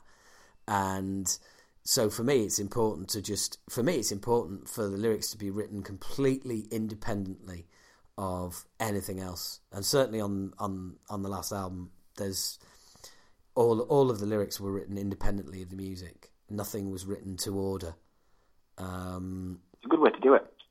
well, I really think I, well, I think you end up with purity. You end up with purity of music, and you end up with purity of lyrics, and then it's a case of you know, you know, doing that, doing that, that thing where you're, where you're, you know, you're, you're, you're, you're merging them together. Um, but funnily enough, sometimes I've written a set of lyrics and then I've heard a set of music and gone, well, there for that, that's perfect. Yeah. You know, that's the vibe. That's the vibe I was looking for. That's absolutely, you know, where I'm at. And then other times, I'm, I remember having the lyric, there's writing on the wall, but what does it say? Should I worry about tomorrow or today? Waking up screaming in a pouring sweat, open my eyes, amazed I'm not dead yet. And that, I had that lyrical phrase for fucking months, but just that. And I just had it on my notes on my phone thinking, that there there's a song there somewhere and then one day that. yeah and then one day I opened up to my laptop and those words came in my head and I opened the document it's on and I finished the rest of the song um, Wow. but it's just you know it, it just comes and goes as it were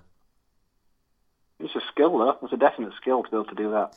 Well, I think it's. Uh, thank you very much. Thank you. But I, th- I think it, it comes from comedy as well. Comedy is very much a case of I've never written comedy. It just comes to you, and all of a sudden you just go, "Oh, fucking hell, that," and you write it down.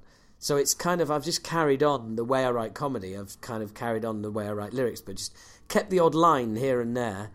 Um, but it's but then when it comes to writing a set of lyrics, it's completely different to writing comedy altogether. But I've just become more disciplined at making notes, and when I have an idea, go write that down because my fucking brain is for shit. So if I do have a, a line or a, a group of words that I like the sound of together or anything like that, I've got to write them down straight away. Yeah, I do the same thing. That is yeah. a really good handshake though between the concepts of, like, say, your comedy and your and your music. It's a really good handshake to have that. It's the same principle, isn't it? Really, Um, just it- complement each other so Yeah, well. It, it, it, is. It's that, writing. it's, it's, it is that discipline of I've had an idea, I need to write it down. yeah, You know, and which is which is important, and but also recognizing collections of words that work together as well, and and and just double meanings and and things like that that I'll make a note of. Um, the weirdest thing ever is the title to the song "The Man Who Became Himself," which was Oh. a line from the movie The Lobster, and um, and I remember hearing it and writing it down and thinking that's cool. And then when it came to going on tour to um, uh, and the you know the lead single was the man who became himself. I thought it'd be really good to get the bit of dialogue from the movie where she says, "Oh, you know, you wrote your poem. It's we've decided to call it the man who became himself." I thought, well, it'd be really cool to have that line of dialogue and we can use that as an intro tape. ah, So I went through the movie. The line is not in the movie. So I went to YouTube, watched all the extras. The line's not there. I borrowed DVD. So then I got Pete and Paul in, in the band on the case, Google searching lines of dialogue. And Paul came back to me and basically said the only existence of the phrase "the man who became himself" on the internet is from our single of the same name. So I have no fucking idea where that's from or where it's gone. Or if it you was. just convinced yourself it was from that film. Well, I was absolutely convinced, mate. I sat and watched the whole fucking film like a dick, right? Wait, including the bit, including the bit of the movie where I was sure it was, and and I was like, "Come on, where is it?" And it just and it never appeared. I was fast forwarding through the movie, going, "It's got to be in here somewhere," and uh, and then I was just you know, and I was saying to Pete and Paul, look, you know, and Paul is a you know he's a movie editor, he's a fucking screenwriter, he you know it's his world. He's like, oh, don't worry, I can, I'll find that for you in two minutes on Google. And then he came back like about half an hour later and went, mate, the only existence of that phrase on the internet is as our single. You are a genius. I am weird. I have all of the brain. yeah, exactly. He's like, oh yeah, I think you're just dreaming. Fucking, I'm dreaming movies with song titles within the movies. And it pays off. Well, the thing is, I'm, the thing is, I've, I've, as I've said before to many people, that's not a "ooh, isn't the word, you know, isn't the world spooky" kind of story. That story is that phrase is fucking somewhere. Will somebody please find out where it is and let me know when you do? Because it's doing my, help. it's doing my fucking head in. It's insane. Have you ever had anything like that happen to you? Hmm. Don't think so. There's, there's a weird little thing that I um. We did. Oh, what was it now?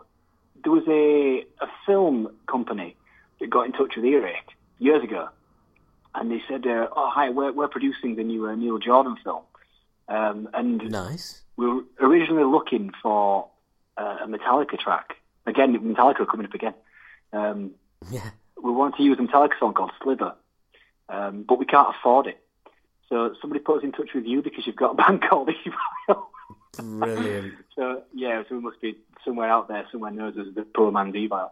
Uh, Metallica, sorry. Um, we are that too, actually. If you were the poor man, if you were the poor man's Evile, fuck Poor me, mate. That that would really be something to look at. Something to aspire to, isn't it? Yeah. Um, yeah, and yeah, so we, we, we're wondering if you guys got um, anything that's similar to that song. So Earache, uh, give us a shout and uh, said, we've had this email through, um, what do you reckon, do you want to be in a Neil Jordan film? I said, uh, yeah, sure.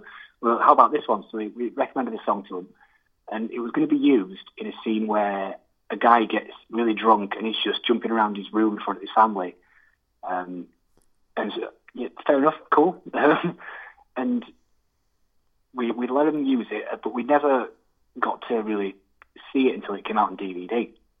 So I remember getting a copy of the DVD, sitting down to watch it, and I don't remember seeing or hearing that scene or the music in the film. Ah. And it was really weird, and, I, and I'm sure it's there, but I, maybe I fell asleep for that minute. I don't know. What's but I what's the movie remember. called? What's the movie called? Uh, uh, Ondine. On, It's got um, on, Ondine, O N D I N E. It's got Oh, um, right. Colin, Colin Farrell in it. oh, right, okay. Yeah, it was quite a big deal actually, and I, I don't remember us being in it. Well, well, all of the listeners out there will now be thinking, "Fucking hell, right? I'm going to check that film out." yeah, I'll have to. I'm, I'm, sure I've got a copy of it somewhere. I remember. I'm going to have to go, and check it again because in my head, I don't remember seeing it or hearing the song and going, "Yeah, we're doing a Jordan film." But yeah, it's, I don't remember hearing it. So Well, well, I'll I'll tell, you, I'll tell you what. If we get if we get loads of people tweeting the podcast and letting me know where it is and all the rest of it, um, given you're not on social media, yeah, I'll I'll text you the answers. Oh, thank you. Well, I, I, I, oddly enough, I do have a Facebook. I just don't use it. I only use it for my cinema. Ah, right, okay. Well, I, uh, I, kind of like that, man. I kind of like that. I, you know, good on you. Do you do you do WhatsApp? Uh, yeah, I've got a WhatsApp thing. Yeah, yeah. I've got like a deval one with chat nonsense on it occasionally. well, believe it or not, WhatsApp is WhatsApp is technically a social um, a social media platform. So you've been. Oh, there you go. All right. I'm already done them. Yeah. Yeah, yeah, exactly. You're an expert. You can hire yourself out for hundreds now. Yeah. I worked So- something finally. Yeah, social media expert. I know how to use WhatsApp. Give me your phone here. Not a problem. Social media expert, amateur frontman. Amateur frontman. You're a pro, dude. We're all, honestly, you oh, you guys have. I I mean, I think you guys have kind of taken the flag of UK thrash and um, further than anyone, without a doubt. I mean, I think currently of all of the UK thrash bands out there, I think you you stand top of the tree, and I'm including. Um, all your old schools in there, including us, including Onslaught and Xentrix and, and, and, and everybody. I think um, Oh, wow. I Thank think you. you've really sort of you know sat at the top of the tree and um, um, and and set the standards these days, which is which you know really guts me to say that after your shitty first album. A pile of crap. H, H from I- Acid yeah. Reign, H from Acid Reign hates you. Fucking hell. and, and now he loves you. Yeah, absolutely. Yeah. yeah. What a two faced cunt. I'll never speak to him again. the, the, yeah, the weird thing is, right, I, I'm most proud of our last album. The the fourth one, I I think it was Yeah, but you always are. Yeah, but you always are, though, aren't you? You're always proud, proud of but your not- most recent album. If you're not, there's a fucking problem. No, not even that. Even from it's been what it came out five, six years ago. So in between that time, when we've been uh, either learning some of the older songs to play live again, or even in the past, we've not played live for over a year now. It's been ages, and in that time, I've, been, I've, I've you know I've not picked up a guitar as much. I've not done any vocal training. I've, I've just swapped it all off because I've been working and you know bringing up kids. Um, and it, when you go back to the songs, you listen to them again going through the albums, um, as a listener and a, and a fan of music, we always we always try to write songs that we would want to listen to as fans of metal. Um, well, you know, thrash metal, I guess, because that's what we're doing. But I've always said that's a, a very, very big. Uh, my words are failing me today. They really are. Uh, yeah, I don't want to say metal as a genre because that would be a bit too uh, hard to reach those lofty heights. There's some amazing metal bands out there. But thrash metal, we, uh, the songs we want to hear are what we write. So going back and listening to those albums again, to hear how they hold up to our expectations of the writing compared to getting them into your ears again as a as a listener. Yeah. Um, the the fourth one really holds up as a as a kind of a, a complete package and a, a sound of, of how I think we should sound, and it, it's and it's still got it. It's still there. It sounds like it sounds like Evile. So that is your that that really is the the standard for you that you've got to, you know, reach slash um, better with the new stuff. Absolutely, yeah. Well, it's got it, it's always got in it more of what I wanted to put in, and that's that bit more of a, a touch of death metal in there. It's got that that kind of uh, a bit of roughness to it. One, one thing I, I'm not a fan of is um, a, a lot of modern productions can go so far towards making everything as perfect as it can be Yeah, absolutely. that it just loses, especially with thrash metal, because you need that kinetic push to it. Um, it, you, you lose a lot of the dynamic in it, and, and I'm so sad when I, when I see great bands just kill all the dynamics that they should have Yeah. in a record. Totally it- agree. it's just it's flat, and it, ah, I hate it. Totally Um, agree. one thing, that's that's one of the main reasons why we went with Russ to record our albums with, because he absolutely understands what we're doing, and he's I don't know if he's done it. I'm sure he's done it on purpose because he's, he's a clever bugger. Um, he's, he's built in. I think he always kind of held back a bit. Like, this might sound he'll hear this and go, "You twat," but it, I always I always suspected that he held back a little bit of what he was doing so he could. There's always somewhere to go with the next one for for progression and making it that little bit heavier, that little bit dirtier, that little bit uh, more attention grabbing. Just um, and it, there's a there's a really clear progression from the second to the third to the fourth album to my ears that they just get better every time yeah. and, and I kind of suspect that Russ just really knows what he's doing, and he, and he gets that Eval need that little bit of, um, you know, that, that, that, that light and dark, that push and pull Yeah. between instruments, and if you if you have all those quantizing stuff and Yeah. perfectly timed hits and all that stuff, it just yeah, oh, it's gone. Well, I, I, look, I'm, I'm absolutely exactly the same. That's why we went for a more organic kind of production with the new album. Um, everything on the album is raw sounds. So, And you can tell, and it sounds great as well. oh, You thank tell. you, man. Straight away, you can tell. Well, it, it, it's like all of those drums. That's they. They are the drum sounds. There's no fucking samples replacing the drums. The guitars were recorded.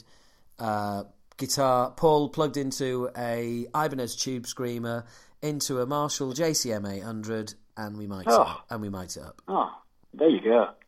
So those that you know the guitar sounds are everything is is pure, and that's why we wanted everything to sound. I'm really glad that it. That I'm really glad you think that we've that we pulled it off because I think we you know we were really pleased with you know how it sounds, and we want we wanted to go for bigger. Do you know what I mean? What what's wrong with going for a fucking you know a production that sounds huge instead of a production that's been mixed for fucking earbuds? Exactly. Yeah, and it it definitely comes across. It, actually, that's one of the things I thought when I was listening to it. I did think this sounds larger. I listened to it. I, I had it on the other day when I was. Uh, what was I doing that day? I was in the kitchen. I think I had it on when I was cooking, and and it, it just comes across as yeah, bigger, larger, more. And, it, and I thought, and another thing I really thought as well is it just it's really really consistent as well. The, the, uh, it's, not, it's an odd kind of compliment to give someone. That was consistent. but, um, but yeah, in, in, a, in a really positive way, it's a really consistent album. It, it's one of those that starts, doesn't let up, and it ends, and it ends at that same high. And it's um, yeah, I was really impressed. Oh, cool, man. Thank you. I mean, you know, we just wanted to do 44 minutes in and out, old school. You know, take people on a journey. It's written as an album. It's not a bunch of songs. It's written as an album. The idea is that, you know, you take you take people on a journey and by the end of it and and it's, you know, if you listen to one song off the album, you you should want to listen to them all. Do you know what I mean? It's not a playlist album. Yeah. It's there for you. You're supposed to listen to it in the order we gave it to you, and it's put like that together for a reason. Yeah, exactly. I get- yeah, a lot of people don't um, know, do they, that you, how much effort you put into sequencing as well. That you'll sit down, you'll listen to that thing so many times to go, right, that one goes there. People should hear this one first, Do and you, this one, because that plugs into that. It's so much, the little details that do you know what, mate? Do you know mate? I was absolutely dreading sequencing the album and doing the track listing, and it was all done in about three emails. I mean, I was yeah, I was fucking dreading it. Thought it's like everybody's going to want, you know, we're all going to disagree, blah blah blah blah. blah. Um, and we we'd done it all in the space of three emails, signed off, job done. but I think when you live with songs so long, you just kind of know where they should be. Do you know what I mean? And if someone says, feel, and if you? someone says, Yeah. "But what about that?" There, you all, the rest of you all just go, "No, you're wrong." nah, Yeah, yeah, that, that is a poor idea. yeah. relegate yourself. yeah. Well, look, mate, I could I could sit here and, and chat to you for another fucking hour and twenty minutes because that is how long we've been talking. Believe it or not.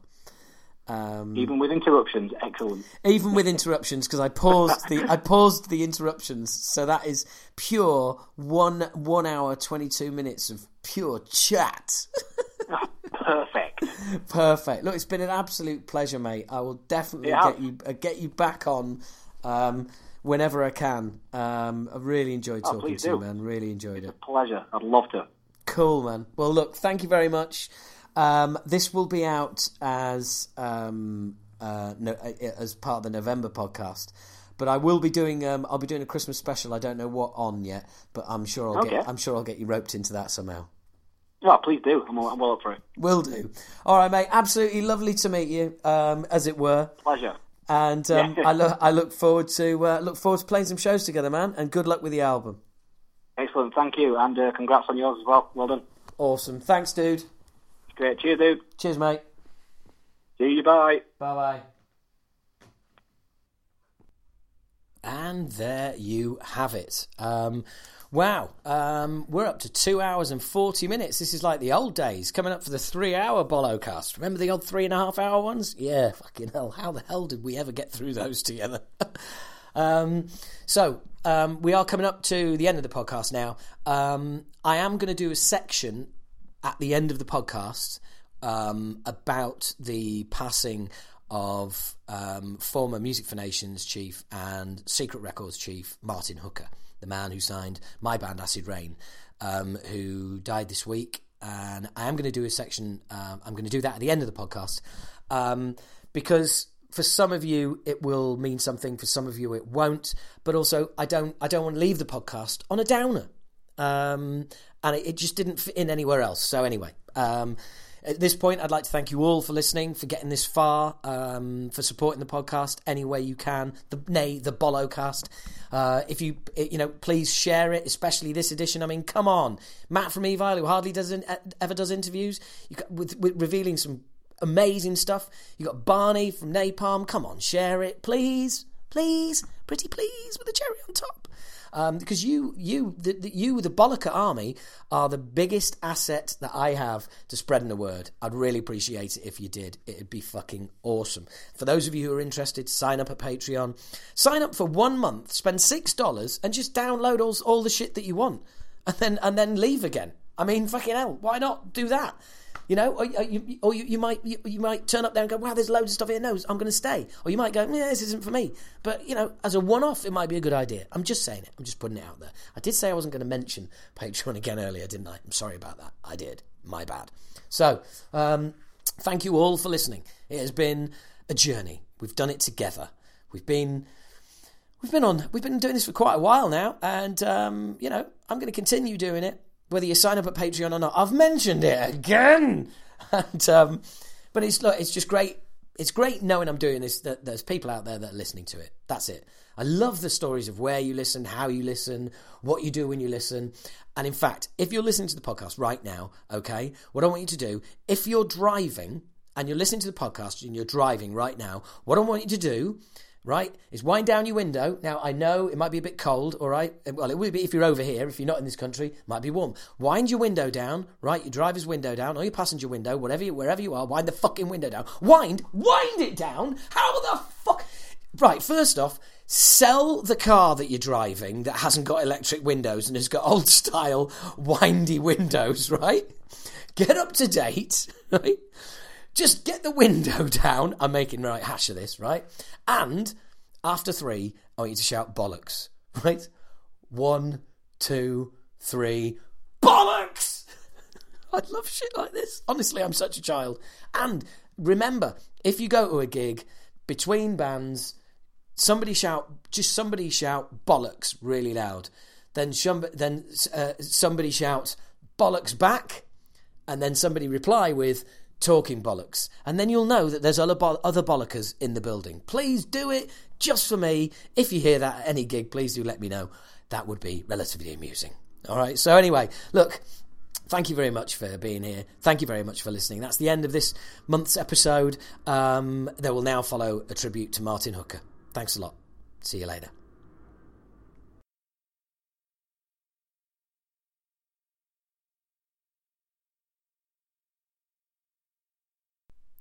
So Martin Hooker was the man that signed my band Acid Reign to uh, Music for Nations um, way back in 1987.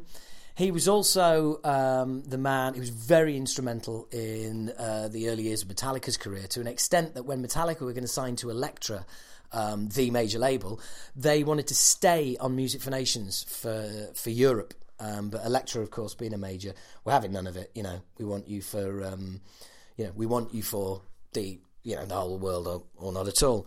Um, he was just so approachable, such a such a really nice guy, so supportive, so fucking supportive over the years that we were um, that we were on the label, right right up until when we weren't on the label, and then again, you know.